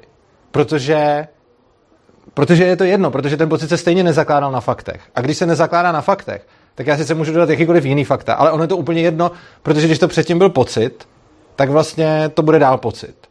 A nebo se o tom můžeme bavit jako fakticky z ekonomického hlediska, což je na delší, složitější debatu, ale k tomu, aby ta debata někam vedla, musíme začít na nějakým nepředpojatým bodě, což je hrozně těžký. Jako to, by, to je těžký ze všech stran, to je těžký i pro mě, že jo, samozřejmě. To je těžký pro každýho. Jenom občas je strašně moc vidět, že se to neděje. To, to je celý. Jako, ale ty důvody jsem tady už říkal, ty důvody jsou, že za prvé volnotržní společnost bohatne mnohem rychleji, než, jako to je asi ten hlavní důvod. Volnotržní společnost obecně bohatne mnohem rychleji než společnost, ve které se přerozděluje. A já, když budu mrzák v hrozně bohaté společnosti, tak se budu mít líp, než když budu mrzák v chudé společnosti. Jako zcela zjevně. To, jakoby, jsem odkázaný na pomoc ostatních, ať už je to pomoc institucionalizovaná nebo ne. Ale prostě, když já budu mrzákem mezi milionářema, tak se budu mít určitě mnohem líp, než když budu milionářem mezi chudákama. A obecně, protože volný trh způsobuje lepší ekonomický růst a větší ekonomickou efektivitu než stát, což jsme tady rozebírali ohledně té rakouské ekonomické školy, tak tohle je asi ten základní argument. Samozřejmě těch argumentů je víc, pak jsem tady ukazoval ty regulace, jak dopadají na ty chudí a tak dále a tak dále. Je to jako hodně, co by se k tomu dalo říct. Ale ten primární argument je, že bezstátní společnost je bohatší společnost a v bohatší společnosti se nakonec i ti postižení mají lépe. Ano? Teď jenom mně přijde, že jakoby anarchokapitalismus je mnohem víc jakoby nějaký ekonomický směr, než vůbec nějaký jako politický nebo sociologický směr. No. tam se dá, tam, tam ta diskuze je opravdu, to je diskuze úplně o všem vlastně, protože jo. si to nikdo nedokáže představit. Souhlas? A tudíž vlastně je to utopie do jisté míry. Uh, nemyslím si, že jenom proto, že si to někdo nedokáže představit, to utopie. V ekonomickém tam to fungovat může, jo? Ale tady ty další dvě odvětví tam... No, záleží. Uh, když ještě na světě neexistovalo letadlo, a bavili bychom se předtím o letadle, tak se ho nikdo nemohl představit a byla to utopie. Ano, byla, v té době skutečně byla. Ale to neznamená, že bylo blbý o tom uvažovat a stovky let se o to snažit. Takže ano, nikdo si to nedovede představit. A pokud tomu, že si někdo něco nedovede představit, říkáte utopie, pak je to utopie. Ale to neznamená, že to nemůže vzniknout a že nemá smysl o to usilovat. Jenom proto, že to tady teď není.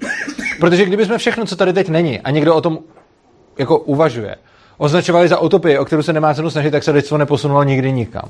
Protože lidi, kteří se snažili lítat, tady byli strašně dlouho a byli zablázny a všichni se jim smáli, protože řešíme praktické věci a na nějaký debilní lítání. Že? Eh, když to přesunu blíž k nějakému sociopolitickému pohledu, tak se můžeme podívat na otrokářství. Otrokářství tady strašně dlouho bylo a bylo to něco, co vypadalo, že ani nemůže být nikdy zrušeno a že ani nikdy nemůže přestat existovat. A už je, a je i vidět, že argumenty těch, kteří chtěli otrokářství zrušit, byly strašně často jako podceňovány a ty lidi byli jako považováni strašně dlouho za úplný blázny, protože přece je to absurdní, protože otrokářství je tady tisíce let. A stejně se nakonec ukázalo, že byl jako dobrý nápad ho zrušit. Takže něco podobného jako rozhodně bych nezavrhoval, jako já souhlasím s tím, že si to nikdo neumí představit, ale nezavrhoval bych jenom proto, že si to nikdo neumí představit. Proto říkám, jako tam vlastně, že ono je to no, nový, jako celkově ten směr nový. Že ano. Si povídat. Proto teda jako říkám, z toho ekonomického hlediska mi to jako logiku celkem dává. Ano. Takže proč to jakoby neskusit nějakým způsobem, ale vůbec jako jenom z tohohle hlediska, zatím. Jo? A pokud se tam ukáže, že tam je vůbec možnost to posunout někam vejš, na jiný level ještě, nějaký širokospektrálnější, tak pak třeba se o to pokoušet dál, ale jako dneska se o tom vůbec bavit mi přijde utopický totálně. No, bavit se o tom je dobrý proto, že to nastavuje nějaký směr. E, například zmenšování toho státu. A ono, jako zmenšování toho státu je fajn. V tom ekonomickém hledisku. A v jakém jiném ne? Kde nedává smysl zmenšovat stát? V jakém hledisku? No tak třeba z hlediska toho národního, jako prostě, že ten stát právě jakoby nějakou záštitou třeba nějakému národu nebo... Tak to je samozřejmě už potom, to, to není ekonomická otázka, ale to, to je jako otázka, že se můžeme bavit o tom, co řešili ty anarchoindividualisti, jestli jako jedinec je jako méně než národ nebo ne a jestli jedinec se musí podřídit národním zájmům. A samozřejmě mi můžete říct, já si myslím, že ne, národ je jako víc a já vám vždycky budu tvrdit, jedinec prostě se nemá podřídit žádným národním zájmům, pokud sám nechce. Jo, a to, to je pak jako otázka nějakého přesvědčení, jako, a každý k tomu může dojít jako z jiných důvodů a samozřejmě, když mi prostě řeknete, národu se musí každý podřídit a obědovat se pro něj, tak jako je to názor, já s ním nesouhlasím. Já taky ne. No, super. tak, uh, ještě než dám slovo Lubošovi, jsou tady nějaké další otázky. Ještě dáme dotaz? Já tě asi nechám nakonec, protože ty to budeš mít určitě nejvíc. Jo. Jak reálně byste viděl založit uh, nějakou společnost ve státě, která by žila podle anarchistických pravidel, snažila se asi v legálních nějakých uh, mantinelech uh, jakoby aplikovat na, na na tu vnitřní společnost, jako by uvnitř jiné společnosti státní, ty anarchokapitalistický nepravidlo. No, to, to je právě, to nedává úplně smysl, protože já nemluvím o společnosti bez pravidel, já mluvím o společnosti bez těch násilným uh, vynucování. Já jsem anarchokapitalista. No, jako mít tady společnost, která jako se řídí podle nějakých jako ideí anarchokapitalismu je těžký, když zároveň byste si teda udělal takovouhle společnost a teď byste ale musel platit ty daně, že jo? A řídit se těma zákonama. A teď by vám tam furt jako, nesměl byste se ozbrojit, nesmě, jo, máte jako strašně moc věcí, které prostě nesmíte a tím vlastně už to úplně postrádá smysl, protože vlastně oni už nejsou žádný jiný anarchokapitalistický pravidla než ty, že si děláte, co chcete a neútočíte na ostatní, což je vlastně to, co děláte už teď v rámci těch zákonů. Takže vlastně v rámci zákonů si žijeme tak moc anarchokapitalisticky, jak to jde ale ty zákony nás tom omezují, takže... Například eh, z hlediska peněz. To jsou třeba ty kryptoměny. To... Ano, jo, bych, ano, si, že tam, jako, že... můžou paralelně vlastně Přesně tak. by jsme prostorově byli izolovaní. Jo, ano. Jak to řekla my s Urzou, že na anarchokapitalismus bych řekla dost a oproti běžným lidem máme ještě to nejvíc, že Urza vychodí na přednášky třeba tajní policajti a takovýhle fajn. tak, uh, nějaký další dotazy jsou?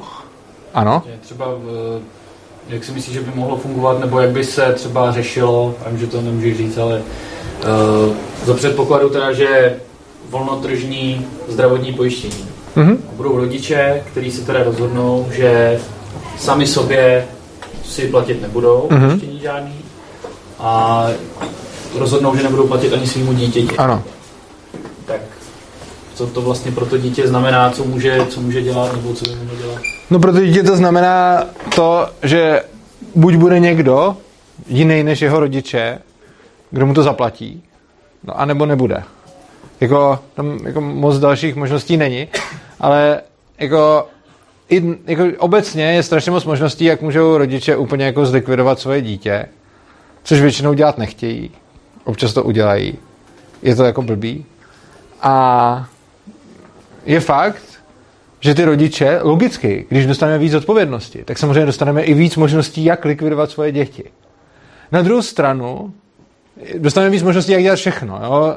Na druhou stranu, dneska hodně dětí likviduje stát skrze státní školství. Jo? Takže jako je, je spousta dětí, kteří jsou úplně zbytečně šikanovaný, kteří úplně zbytečně ztrácejí sebedůvěru a tak dále kvůli tomu, že jsou prostě v nějakém státním školství, který jim nevyhovuje. A jako ano, máte pravdu, v momentě, kdybyste neměl stát, tak rodiče mají daleko větší spektrum toho, jak můžou jako podělat život svého dítěte, na druhou stranu mají i daleko širší spektrum toho, jak ho můžou nepodělat. Jo. Takže jako každý, ne, ne, nejde říct, že by byla společnost, ve které všichni budou mít jako větší svobodu volby a zároveň k tomu nebude patřit ta zodpovědnost a blbý následky. Oni jako budou, jo? takže prostě nejdou říct žádné jistoty, ale nemyslím si, že má někdo právo pro to, aby ochránil dítě nezodpovědných rodičů, k něčemu nutit děti těch zodpovědných rodičů. Jo, jako já chápu, že se někomu nemusí líbit to, že nějaký rodiče jsou prostě hnusný na svoje dítě, ale a chápu to a mi se taky nelíbí. Na druhou stranu nemyslím si, že to komukoliv dává právo vyhrožovat jiným rodičům, že jim odeberou děti, pokud je třeba nebudou vzdělávat tak, jak řekne úředník. Protože to je jako, že jako napravuju nějaký jako zlo, ale tím působím další zlo úplně jiným lidem, kterých se to vůbec jako netýká. Jo, co si máme pojištěné. A samozřejmě, tak jako to se dostávám zase vždycky jako k tý, to se dostávám jako vždycky eh, k té charitě. Buď to, to může být dobrovolná charita, což znamená, že někdo to pojištění může platit tomu dítěti, případně někdo mu může tomu dítěti jako platit eh, i celý ten zákrok, nebo ta nemocnice, případně pojišťovna si na to můžou dělat svoje PR.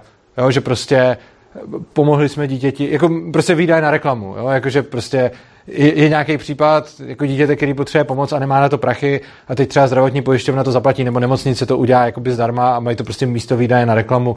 Mají, hele, to, to, jsme prostě pomohli. Tak jako těch, těch možností je hodně, nebo teda ty jsme ještě něco jiného? No, napadne ještě zaměstnavatel těch rodičů, že, že automaticky může jako za rodiče za děti. Jo, je, je to možný, jako samozřejmě, jo. takže uh, jako, je to vždycky otázka, ale je to vždycky potom na dobrovolnosti těch lidí okolo a ta dobrovolnost může buď plynout jako z nějaký jako potřeby pomáhat druhým, anebo může plynout jako z potřeby udělat si jméno, nebo prostě mít dobrou reklamu, jako my jsme tady zachránili prostě děcko, který by jinak umřelo.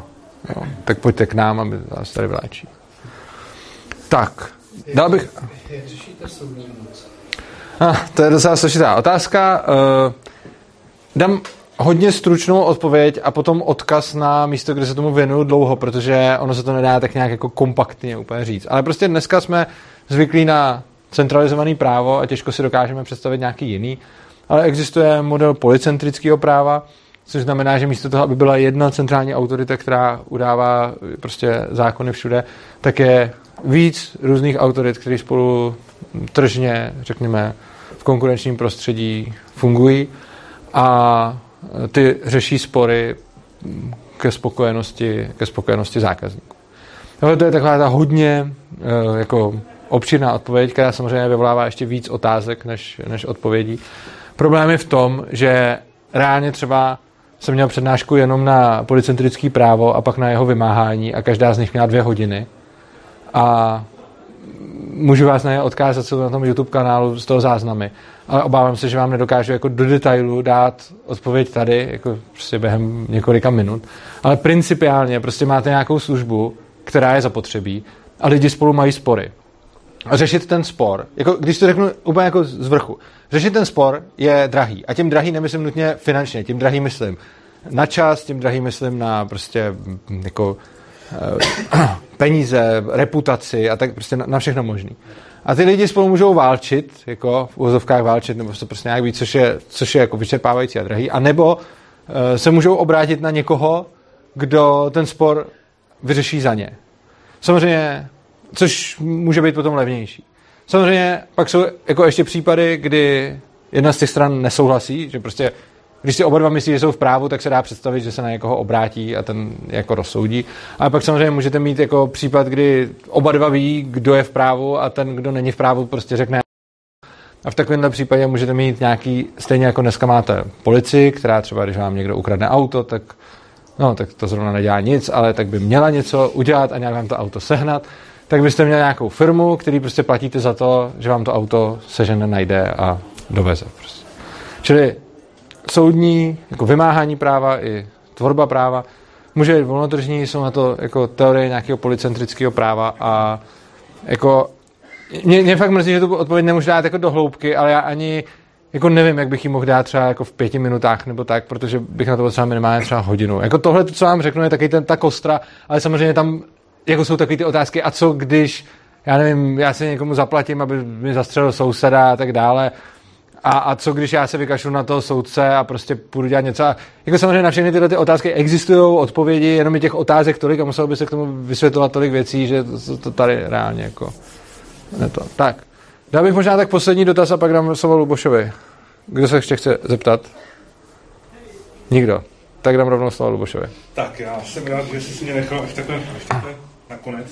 Podle mě je trošku škoda, že právě to téma policie a téma prostě justice a celého toho státního aparátu e, si vlastně v podstatě v té přednášce upozadil jenom na tuhle odpověď, protože víceméně, jestli se má o státní školství, jestli se mají, jestli se mají o státní silnice, jestli má být zdravotnictví soukromí, jestli nemají být důchody státní, jo, jestli se má o postižený postarat, postarat charita, to není ve své pravý podstatě anarchistický téma. Že? Prostě protože, protože prostě minarchista, to znamená ten, kdo chce minimální stát, chce to samý, od státní školství, od státní, od státní zdravotnictví. Ale to, v čem se lišíme, já jsem, já jsem minarchista, to znamená, já chci stát ve své úplně minimální podobě, chci stát e, v roli ochránce prostě práv jednotlivce, to znamená ochránce eh, práva na majetek, svobodu a na, a, a život tak stejně tak chci prostě o státní zdravotnictví. Jo. A v tom, se, ti... v tom se, v tom se prostě shodneme, ale my se neschodneme v tom, jestli ten stát má být, anebo ne.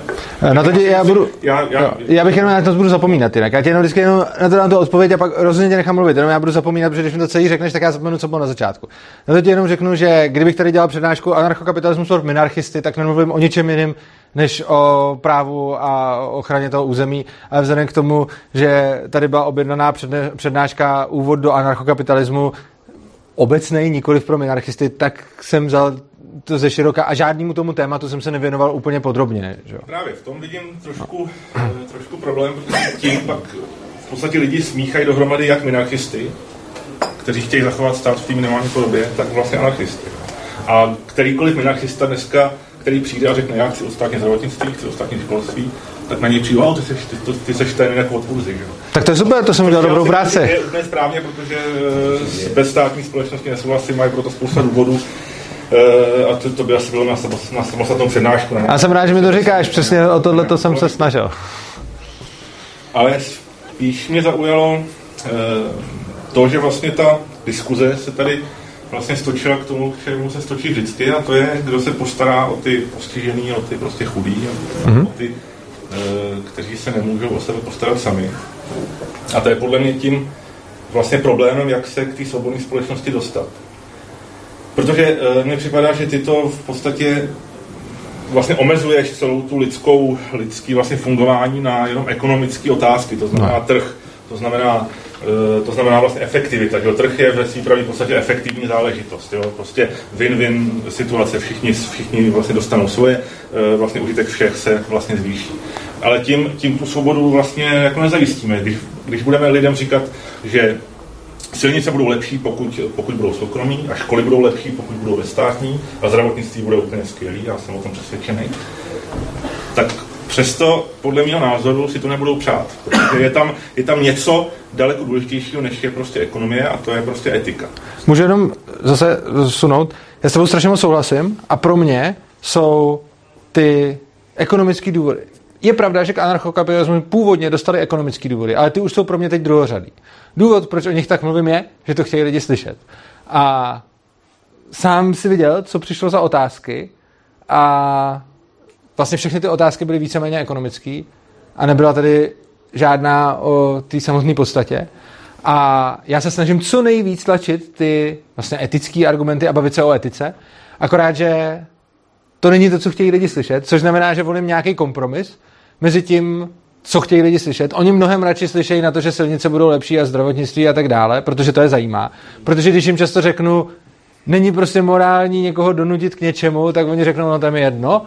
A když jim řeknu, budou lepší nemocnice, tak řeknu, jo, to chceme. A prostě máš pravdu, já s tebou souhlasím. A je to smutný, že to takhle je. Každopádně se snažím, jako já sám spů daleko víc ty etické argumenty, ale vím, že když to dělám moc, tak mě ty lidi přestanou poslouchat. Proto se snažím balancovat a přinášet na těch ekonomických argumentech sebou jako tu etiku, která pro mě je třeba mnohem důležitější než ty ekonomické argumenty, ale bohužel, když to někomu předávám, tak, jí ne, tak to nemůžu kolem ní postavit, protože by mě ty lidi jinak neposlouchali. No já jsem tedy v těch, eh, v těch tedy odpovědích na, na, na ty vlastně otázky, kdo by se postaral o postižené lidi, já jsem tam e, nějaký morální aspekt moc, moc jako nezaznamenal.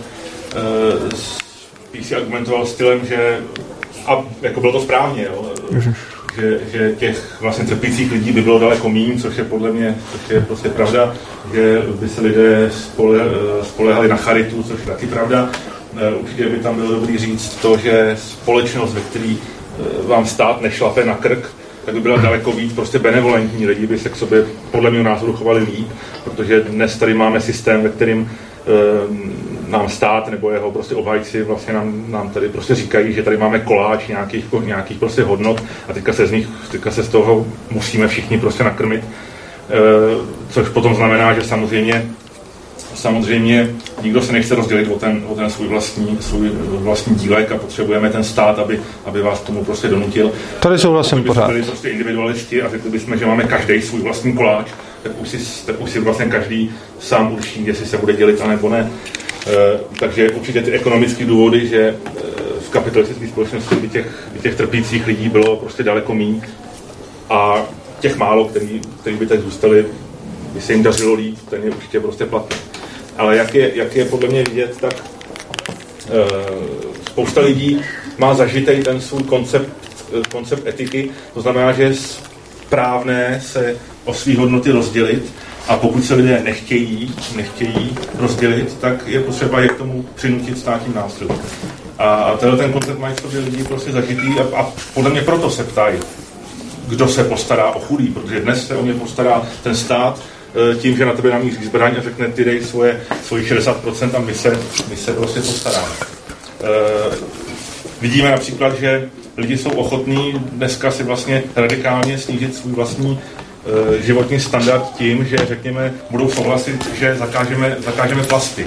Jo? Budou, budou, budou, budou souhlasit s tím, že se má omezovat já nevím, energie, energetika, nukleární energie, která by mohla přinést jako strašný vlastně prospěch, ale lidi stejně se toho bojí a chtějí, aby ten stát to prostě reguloval eh, a chtějí, aby se ty výrobci prostě obětovali v nějaký vyšší jako zájem. A to je podle mě něco, co se nedá uh, jakoby rozporovat na té ekonomické bázi ale pouze, pouze prostě na morální. A ta morální otázka je, jestli když ty něco vyprodukuješ, tak komu to vlastně patří. jestli to patří tobě, nebo jestli ty máš nějakou prostě morální povinnost se rozdělit s chudými lidmi. A já tady s tebou jako naprosto souhlasím, že to jsem říkal, že prostě jako ten stát nemá právo přijít a vzít mi to, co je moje, aby to dal někomu. Já to tomu člověku, když chci dát, můžu a je to v pořádku. Já když se rozhodnu, že jsem něco jako vydělal a že se chci rozdělit, tak jako proč ne, že jo? Ale myslím si, že by mě nikdo neměl k něčemu takovému nutit. A na tom se shodneme, čili vlastně nevím, jakože ty mě, jako, nebo jestli mě vyčítáš, že jsem tady o tom nemluvil, takhle, rozhodně jsem tady o tom mluvil, ale ne takhle dlouho, a to z toho důvodu, že mám prostě zkušenost ze spoustou přednášek a vím, eh, kdy to ty lidi nudí hodně, kdy je to třeba nenudí vůbec, kdy je to nudí málo. A vím, že když bych začal tímhle a mluvil bych půl hodiny o tomhle, tak oni usnou. Já už jsem to zkoušel. A prostě důvod, proč to nedělám, je praktický Nikoliv, že bych s tebou nesouhlasil. Já si dokonce myslím, že tohle je mnohem důležitější než celá ta ekonomie. Já si myslím, že na celém anarchokapitalismu a důvod, proč jsem teď anarchokapitalistou a proč o tom mluvím, je ten, že jsem bytostně přesvědčený, že nikdo by neměl právo ke mně násilím přijít a vzít mi, co je moje, pod nějakou záminkou, jakoukoliv, protože já sám, když se rozhodnu se rozdělit, tak to je dobře a sám se taky jako dělím, protože chci ale rozhodně by neměl někdo ke mně chodit a násilí mi to brát. A tady se jako naprosto shodneme. V tom se asi shodneme, ale možná jsi mě, možná jsi mě nepochopil, nad, eh, s čím tady vlastně polemizuji. Dobře, s čím polemizuješ? Eh, že ta ekonomická argumentace prostě nás k té svobodné společnosti nepřinese. Ať už chceme prostě anarchii, anebo chceme prostě minimální stát. Jo, ta naše cesta do tohoto bodu je jakoby víceméně společná a až potom, ano. pokud se to dožijeme, jako že ne, samozřejmě, tak pak se pohadáme o tom, jestli ten stát ano nebo ne. Ale, ale podle mě ta ekonomická vlastně argumentace není schopná tu, tu svobodnou společnost prostě obhájit, protože lidi uh, mají víceméně, víceméně zažito, že je morální se obětovat. Mě by zajímalo, jenom Myslím, že je to součástí, myslím, že je to součástí obhajoby, prostě je to, je to část, je to částí Jako logicky někoho. Ale já jenom se zeptám, kdo, kdo si tady myslí, že, že trh je ve své pravé podstatě eh, něčím jakoby inherentně nemorálním, jo? protože lidi, lidi, lidi se starají o svůj vlastní zájem, jsou, jsou, to prostě, jsou to prostě sobci, starají se o sebe.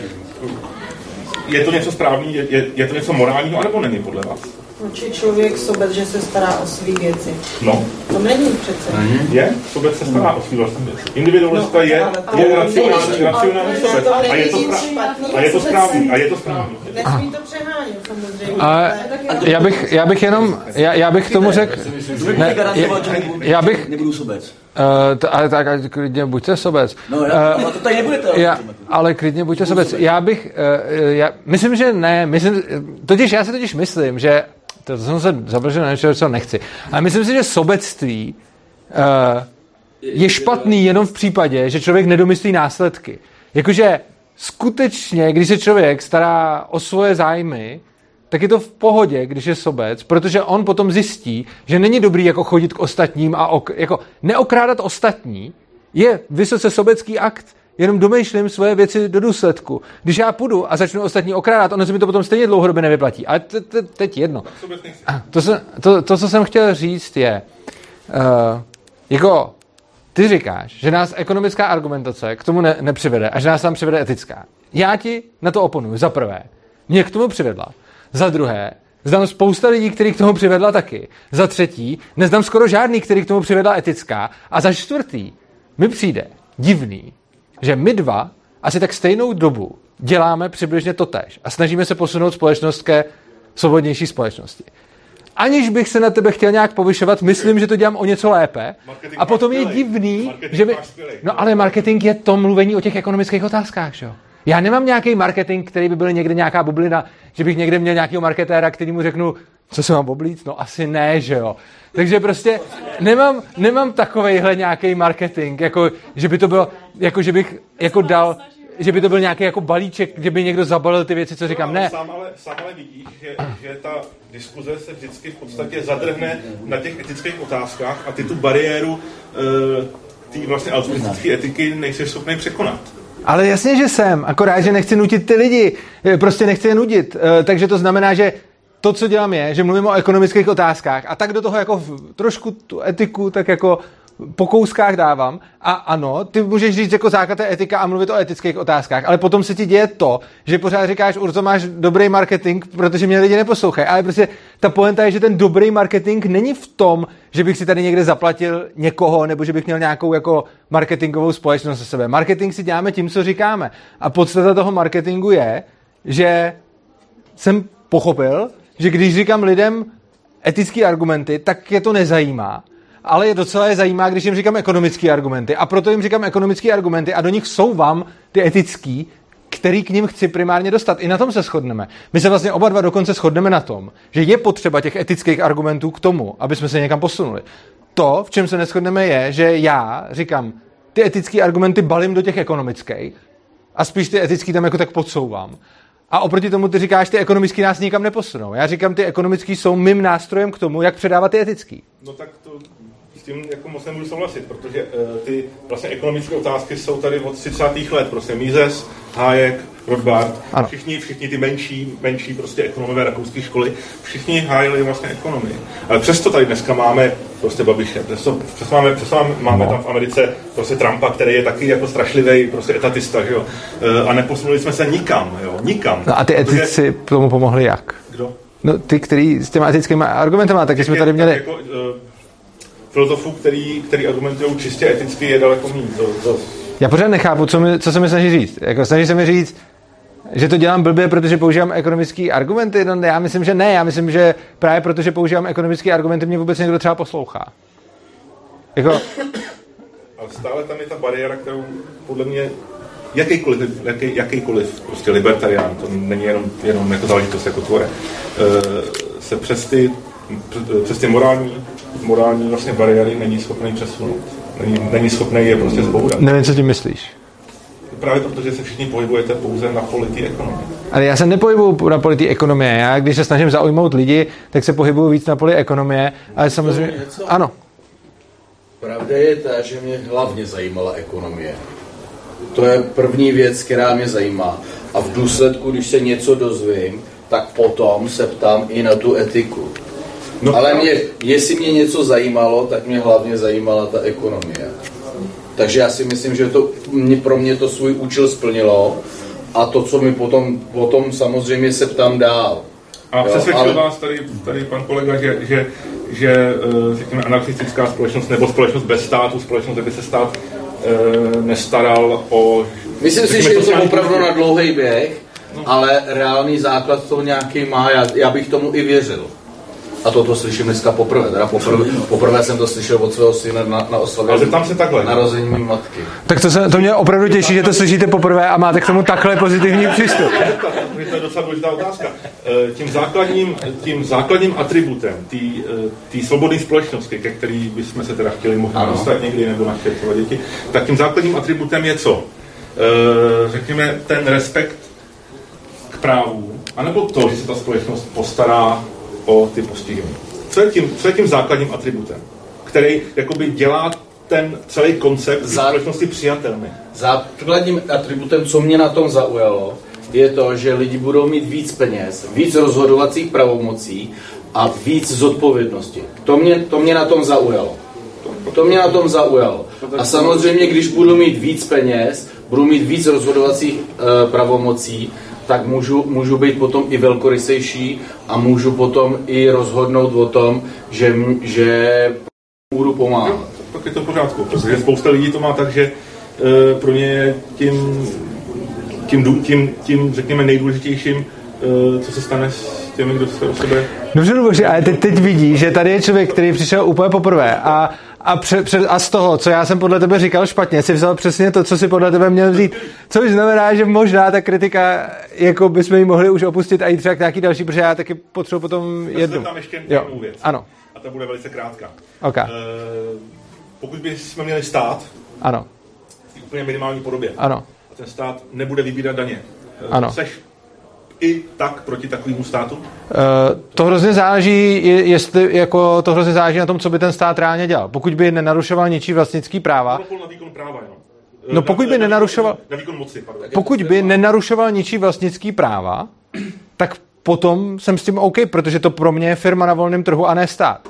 A je to jenom o názvu. Takže v momentě, kdyby byl jakože stát, to se to může jmenovat stát, který by nenarušoval ničí vlastnický práva, nejenom výběrem daní, ale obecně by nenarušoval ničí vlastnický práva, tak v takovém případě bych jako s tím souhlasil a sám bych to viděl jako anarchokapitalismus, protože tohle bych vnímal jako firmu na trhu prostě. Ale zároveň, ten, tak, zároveň uh, takový stát by ti neumožnil uh, si ustanovit na tom daném území nějakou, řekněme, paralelní, uh, paralelní legislativu. No, paralelní legislativu, nebo to, jako paralelní legislativu, která by znamenala co? Že si na svém pozemku... Tak já nevím, řekněme, by, byla by vesnice, kde by se uplatňovalo právo, právo šaria. No počkej, tam hrozně záleží, byla by vesnice. Je to můj pozemek, anebo je k tomu nutím sousedy? To je, to je úplně jako... Takže je to... Hele, máš, tu chvíli máš stát, který prostě uplatňuje uh, svůj monopol uh, na výkon násilí na nějakým prostě území, řekněme na území český. No tak tím mi narušuje vlastnický práva. Pokud já si nesmím na svém pozemku se souhlasem všem, kdo tam samozřejmě scházejí a tak dále, dělat, co chci, tak je to narušení mých vlastnických práv. Ale samozřejmě pouze se souhlasem těch lidí, kteří tam chodí. Jo? Takže jako není to tak, že bych mohl jako najednou říct, tady na tomhle fleku je právo šaria a všichni, co tady jste, tak máte smůlu. Ne. Prostě, jako já mám svůj pozemek a řeknu, tady prostě bude platit nějaký debilní právo, a, ale budou to vidět všichni, kdo tam budou vcházet a budete, budu říkat, jestliže vcházíte, tak souhlasíte s tímhle debilním právem a oni tam přesto vejdou, no tak potom ano. Ale za předpokladu, že já bych jim to jako vnutil, no tak to ne. Čili tam záleží, je to úplně stejný, jako když by prostě někde se třeba, to nemusí právo z šaria, že to může být nějaký prostě fight club. Ne, ne, ne, ne to může být, ne, to může být klidně nějaký jako fight club třeba. Že prostě budu mít pozemek, na kterým prostě se budou jako řezat lidi a prostě tam budou chodit upustit páru a budou se tam prostě chodit mlátit. Což je jako hodně debilní, ale je to jako, je to, ale tak jo, ať, ať mě to přijde debilní, ale, ale fajn, tak prostě, ale tohle to přece je něco, co by mi ten stát neměl brát. A když by mi ten stát nebral tohle, tak by mi neměl teoreticky brát ani šariu na, na tom samém tom. Protože bych, takhle, pokud ty by si mi chtěl zakazovat to, abych si u sebe na pozemku jako měl enklávu s právem šaria, tak potom bys mi měl ze stejného pohledu zakázat i to, abych tam měl fight club. Protože nebo cokoliv jiného, ale tak on ten Fight Club a šaria, jako principiálně se tam bude dít vždycky něco, že někdo někoho bude masakrovat a rozdíl, a, a teď jenom záleží na tom, jestli ty, co tam vešli, tam vešli dobrovolně s tím, že se to tam bude dít, anebo jestli jsem jim to nějak vnutil. A v momentě, kdy jsem jim to vnutil, je to špatně, a v momentě, kdy tam vešli dobrovolně, tak by to mělo být OK. I v tom státu tvým, ne? Je podle mě asi rozdíl, že Fight Club není prostě politická, politická doktrína, zatímco, zatímco právo šaria. A to je úplně jedno, že jo? Není. Nebo jako v čem se to liší jako potom? Pokud si otevřeš klub, kde se, budeš, kde se budou lidi mlátit do krve, tak je to něco Ne, budou se i zabíjet prostě. No, tak se budou, tak se budou i zabíjet, no, to A, tak dneska... a dobře, a všade se, a tak jako jaký je teda potom rozdíl? Proč já bych měl? Politický, politický směr, politický směr, který, je, který uh, si vytváří svoji paralelní strukturu Ale na, na tom, na tom pozemku stejným. Tam to, tam, Jakže, jaký je rozdíl v tom? Tam jde o pozemek. No jde. Tam jde, tam jde o uplatňování moci na území. Ale, o, uh, ale to je vždycky, já jsem celou dobu mluvil, ano, přesně tak, já jsem celou dobu mluvil o území, který já vlastním. A od začátku jsem říkal, že pokud to budu uplatňovat na území, který nevlastním, tak je to stejně špatně a může mě kdokoliv sejmout. To je v pohodě. Já mluvím o tom, když by to uplatňoval na území, který vlastním. A potom tvrdím, že když bych si na území, který vlastním, udělal nějakou šaria enklávu na svý zahradě, tak to principiálně se neliší od toho, když bych si tam udělal fight club prostě. V tom případě se tě zeptám, na jaký bázi uh, členové této enklávy, řekněme, ano. řekněme to šariatický, budou, budou hájit svoje práva, když žád, žádný práva neuznávají. No, na stejné bázi, na stejný bázi jako ty fight clubáci, že jo? Pokud tam bude enkláva, která bude vyvíjet politickou moc na základě, na základě ideologie, která neuznává práva jednotlivce tak na jaký bázi ty budeš schopný hájit jejich právo si tam tuhle, tu, tuhle tu enklávu udělat? No, já nemusím vůbec věřit v tu, tu jejich ideologii, abych já jim umožnil na svém pozemku tohleto dělat. Já můžu být, já můžu být anarchokapitalista, který si říká, že šaria je pěkný svinstvo, ale řekne si, hele, tady bych mohl zbohatnout, když tam naženu nějaký lidi, kteří tam chtějí jít a chtějí si tam podle toho žít prostě. A já budu třeba vydělávat na tom, že jim to tam takhle pronajmu a budu hájit jejich právo eh, dělat si tam nějaký svinstva se souhlasem jenom ty, co tam jako dobrovolně vešli a na základě toho já můžu hájit jejich právo to tam dělat, ale nemusím sám tomu věřit, tomu, co tam dělají. Stejně jako kdybych měl Fight Club, tak já kdybych měl, já bych ani neměl Fight Club, ale kdybych měl Fight Club, tak jsem ten poslední, kdo by do něj vles prostě. To znamená stát, jako ten prostě monopol, ano. Tomu, uh, má respektovat práva těch lidí. I když ty sami, i když sami ti lidé ty práva neuznávají. No na tom, to záleží na čem pozemku. Ten, já se vůbec neptám. No ale já říkám, ale moje odpověď závisí, moje odpověď závisí na tom pozemku. Prostě ty se mě ptáš, jestli něco nějak má být a to je jako kdybych se tě prostě zeptal, já nevím. Je v pohodě, když já najednou budu mít v peněžence tvoji tisícovku a ty mi na to řekneš, no, je to v pohodě, když ti ji dám, ale není to v pohodě, když mi ji ukradneš. A já bych řekl, ale to mě nezajímá. To, to ne, ty musíš odpovědět bez toho. Moje odpověď zní, závisí na kterém pozemku. Pokud ty lidi budou na pozemku někoho, kdo to tam takhle chce, pak je to jejich věc. A pokud to budou dělat na pozemku někoho, kdo to takhle nechce, pak je v pohodě je sejmout. Když tam bude dobrovolně, tak je to špatně. Prostě v momentě, kdy to, jako, Ale to se stane. Jo, když, když, když to No ano. Myslíte opravdu na to, že ty lidi, jakoby, když zavedete anarchokapitalismus, tak nás to tady bude vlastně, tak místo státu, to tady bude vlastně 15 jednotlivců nebo, nebo, nebo korporací, který si budou určovat svoje právo. A ze stran, ze strany si mezi sebou budeme prát, protože nás to baví. aha, to je, to je jako, Ne, to je Já pravda. si, to, já si, já si nemyslím, že tohle to je úplně platný. tohle to, No, já si myslím, že jako, tak jako, dobře, To, že, to, že by to tady vlastnilo několik, no. několik, několik lidí, kteří budou si tady prostě rozparcelují jako republiku, no. to, to, když se stane, tak to pravděpodobně ten problém nebude. Problém, problém podle mě, podle mě nastane ve chvíli, když eh, stát přestane prostě existovat a přestane hájit svoji, svoji integritu a svoje status quo. No ne, já bych se pořád, pořád mám to, ne, ale já mám pořád dotaz na tebe, který si pořád nezodpověděl. Fight Club versus uh, Sharia Club prostě. Jakože, proč to jedno by mělo být OK a to druhý ne? Jak to, že jsi zastáncem toho, abych si na svém pozemku mohl udělat Fight Club, kde se ty lidi budou mlátit k smrti, ale jsi odpůrcem toho, abych si tam udělal Sharia Club, kde se budou taky týrat k smrti? Protože Fight Club nevyvíjí politi- politickou, politickou doktrínu, zatímco šariatická enkláva jo. No, Nikdy ale- nevíte, kde, za, za jakým účelem se tam budou mát. Tak Přesně pokud tak. to bude Fight Club, který bude mít svoji vlastní ideologii, tak samozřejmě je to, je to stejný, stejný problém. Jo, ale to, Což znamená, že- to, to, to, se, to, se, to což teda pohybujeme- znamená- To se pohybujeme na, na Což teda, totální- což teda znamená, že tvůj stát, ten, ten ideální stát by měl ten fight club povolit nebo nepovolit v závislosti na vnitřním přesvědčení jejich členů? Ne, na, v závislosti na principech, na kterých je ten stát založen. Ne stát. Stát, ten, ten, stát, já pořád tam operuju s tím, že stát ještě pořád existuje. Ne, já, ten tvůj stát ano, a já mluvím o mém fight klubu. Tvůj stát má nějaký území a já mám svoji zahradu, na který mám fight club. A ptám se tě, to, jestli tvůj stát bude tolerovat můj fight club, má záviset na vnitřním přesvědčení členů toho fight klubu? Uh, si pravý v podstatě jo. To přijde hodně divný, protože zkoumat vnitřní přesvědčení lidí Protože podle mě nejde. tako- Myslím, že, myslím si, že ideologie takovýhle fight klubu, ale je to, je to totální nesmysl, jo. E, se samozřejmě nějakým způsobem definovat dá, může to být fight klub prostě nacistů, jo, dejme tomu, a kde se budou cvičit v tom, jak jako převzít, převzít stát, jo, jako pohybujeme se teď e, jako v nějaké fantazii, ale, ale když, tam, když, tam, když tam ta státní ideologie, ta vlastně No počkej. státní ideologie, Teď se možná dostáváme k tomu, že se nakonec asi i shodneme, protože to, co si teď řek, jestliže do toho zahrnuje to, že tyhle ty lidi budou jako připravovat nějaký převzetí dalších a útok na ostatní, no tak potom ano. Ale to už jsme zase v úplně jiné jako situaci. V momentě, kdy ta zahrada nebude jako prostě něco, kde se ty lidi budou bezmyšlenkovitě mlátit, ale bude to výcvikový tábor s cílem někoho obsadit, no tak to už se dá vnímat jako základ nějakého útoku. Ale zase, tohle to si nemyslím, že by měl mít právo likvidovat jenom ten stát. Prostě v momentě, kdy můj soused si tam bude cvičit armádu se zjevným úmyslem vtrhnout na můj pozemek, tak já se můžu samozřejmě bránit. Jako. No, já si nemyslím, že ten, že ten úmysl nemusí být tak úplně, tak úplně zjevný. A právě proto je potřeba mít tady objektivní právo na, prostě na území státu, aby, aby byla jasná prostě definice. A teď není, že jo? Teď si sám řekl, že to závisí na vnitřním přesvědčení těch členů, že jo?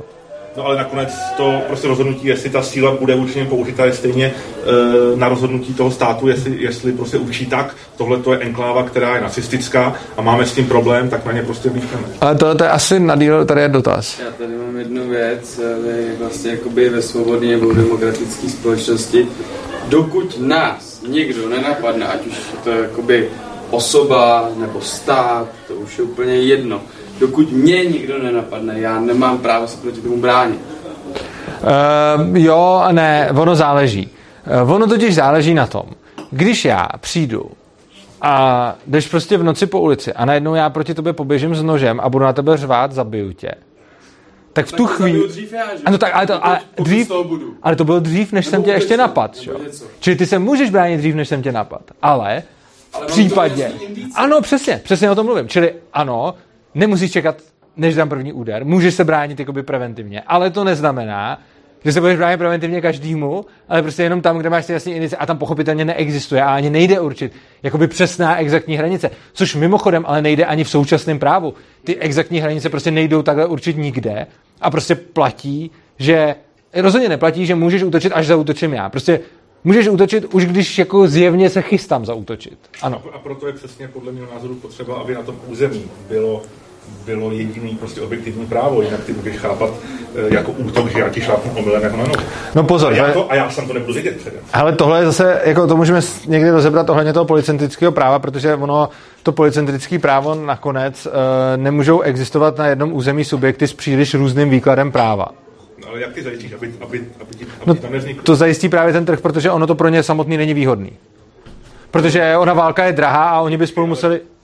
No válka je drahá oni by spolu museli válčit a je pro ně rozumnější se v takovém případě dohodnout. To, musíš počítat s tím, eh, že na základě určité etiky může být lidem jedno, že, že je to drahý, že je to neefektivní. Uh, no na základě toho ale může být lidem... Těm, jako, těm je to jedno, že je to drahý, že, že se chválej. jo. No a na základě toho můžeš potom říct cokoliv, že lidem je to jedno. Jakože já můžu říct, můžeš si počítat s tím, že hodně lidem je úplně jedno, jaká je objektivistická etika. Jako ano je a je to i dokonce fakticky pravda.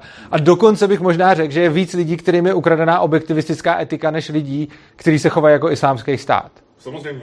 Takže vlastně tohle není argument, protože by to byl argument proti tobě. Jakože kdybych přijal tvůj argument, že lidem je to jedno, takže ruce pryč, tak bych mohl ti říct argument, lidem je jedno objektivistická etika, takže se na ní vykašleme, že jo? To, to, to není argument prostě. Ne, já to chápal tak, že eh, ten argument nemá smysl, protože, protože lidi, jak jsme si už řekli předtím, tak, eh, tak pro ně ta morálka má daleko, daleko větší váhu, takže, takže prostě neefektivita v jejich konání eh, má pro ně daleko, daleko No, no, hodnotu, než, než to, podle jakého etického rámce se prostě pohybují. Ono záleží. Opravdu ta ekonomika jim umožňuje vykonávat No. jejich vlastní etiku, protože každý, asi se uznáme, že každý může mít trošku jinou etiku. A čím jsi ekonomicky silnější, tím můžeš tu svoji etiku jakoby šířit a vykonávat svobodněji a, a jakoby ve, ve větší míře. Uh, já bych jenom... Slovo svobodněji bych vynechal. Já bych jenom... Svobodněji bych vynechal. Já, já bych jenom spíš uh, se zeptal, jestli máš třeba nějakou fakt krátkou poslední, jako to, já bych, že už bychom to pomalu jako ukončili. To vylosovat Já, já jako se tě omlouvám, že víš co, jakože ne- nechci tě utínat. prostor, Jo. Já, já ti děkuji za připomínky, nechci tě jako utínat, ale prostě víš co, jako je to časově náročný a rozhodně jako budeme mít spolu stejně diskuzi, ve který budeš moct říct všechny připomínky a ta platforma, kterou jsme proto vybrali, dává prostor až tříhodinovým a delším diskuzím, takže myslím, že, koukat myslím, že to nevadí. Ne, možná mám jenom tady jednou K něčemu. Tak, tak tu jednu řekni, tak tu poslední. Jenom, jenom krátká poznámka eh, ohledně ty rakouské školy. Ty si tvrdil, že celá je deduktivní. Eh, To platí až, až od, Od- od, Wenger samozřejmě byl Ano, souhlasím, ano. Eh, Myslel jsem to tak, že rakouská ekonomická škola s tím poznáním, které teď máme, je deduktivní, ale nezačala tak, je to dobrá připomínka. Mengera je to třeba, B- Ano, Menger, takhle, Menger byl vlastně jeden ze zakladatelů rakouské ekonomické školy, jeho největší přínos byl, že v roce 1870 přišel se subjektivní teorii hodnoty, eh, což bylo něco neuvěřitelně zvratového. Byl to jeden z největších zvratů vůbec v dějinách ekonomie, jako vědy, protože to, co dává věcem nějakou hodnotu, to se snažili na to přijít myslitelé už v antice, pak celý středověk a vlastně furt na tom failili, protože furt si představovali, že ta hodnota se v těch věcech bere nějak jako materiálně, třeba, že tomu dám nějakou práci a tím tomu dám hodnotu. Potom Marx na tom postavil svoje učení na vlastně pracovní teorii hodnoty. A v roce 1870 přišel Menger s tím, že přišel ze subjektivní teorii hodnoty, která nám říká, že ty věci nemají žádnou hodnotu sami o sobě. Nemají nějakou vnitřní hodnotu. A je úplně jedno, kolik jsem do toho dal práce nebo čeho. Ale tu hodnotu, tomu jenom přiřazují prostě lidi. A ta hodnota závisí jenom na tom, jakou hodnotu to má pro někoho. Takže prostě já třeba na výrobě tohodle jsem mohl nechat prostě jako 100 hodin práce, anebo jsem na to mohl nechat půl hoďky. A stejně, když to potom někomu z vás půjdu jako prodat, tak vás jenom zajímá tohle a to, kolik jsem do toho dal práce, je vám jako do základu jedno prostě. Což je ta subjektivní teorie hodnoty, s kterou přišel Menger. To byl v podstatě jako úplně absolutní ekonomická revoluce. Ale je pravda, že on nepostupoval celkově v budování té rakouské ekonomické školy deduktivně, to potom udělal Mises, jakože až po něm a vlastně k tomu, co došel Menger, Mises pak došel znovu deduktivně. Ale dneska je rakouská ekonomická škola deduktivní. A ještě za zmínku k té subjektivní teorii hodnoty bych dodal, že hrozně často se říká, a tím to hezky ukončím, protože to je věc, která mě strašně vadí, že se říká, že anarchokapitalismus je jako komunismus, protože to je taky hezká myšlenka, která teoreticky funguje a v praxi selhává. Problém je, že komunismus je myšlenka, která už v teorii absolutně selhala. A co hůř, ona byla vyvrácená dřív, než se celý 20. století ji pokoušeli aplikovat. Už v tom roce 1870 přišel Menger s tou subjektivní teorií hodnoty, která prostě vyvrací Marxe.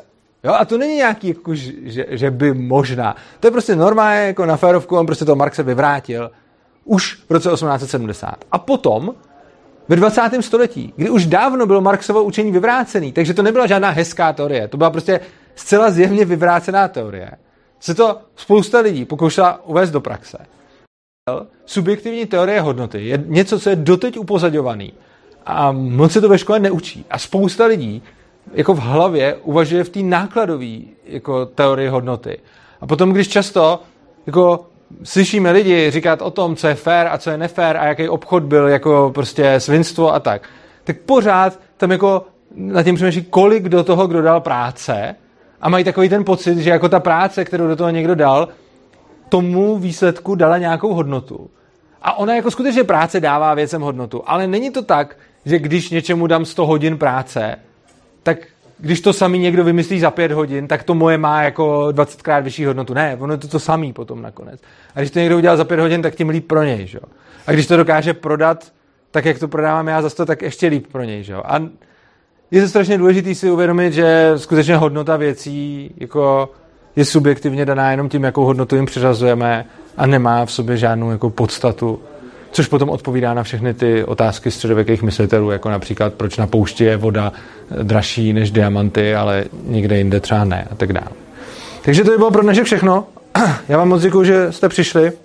Moc děkuji za otázky, děkuji za pozvání a organizaci.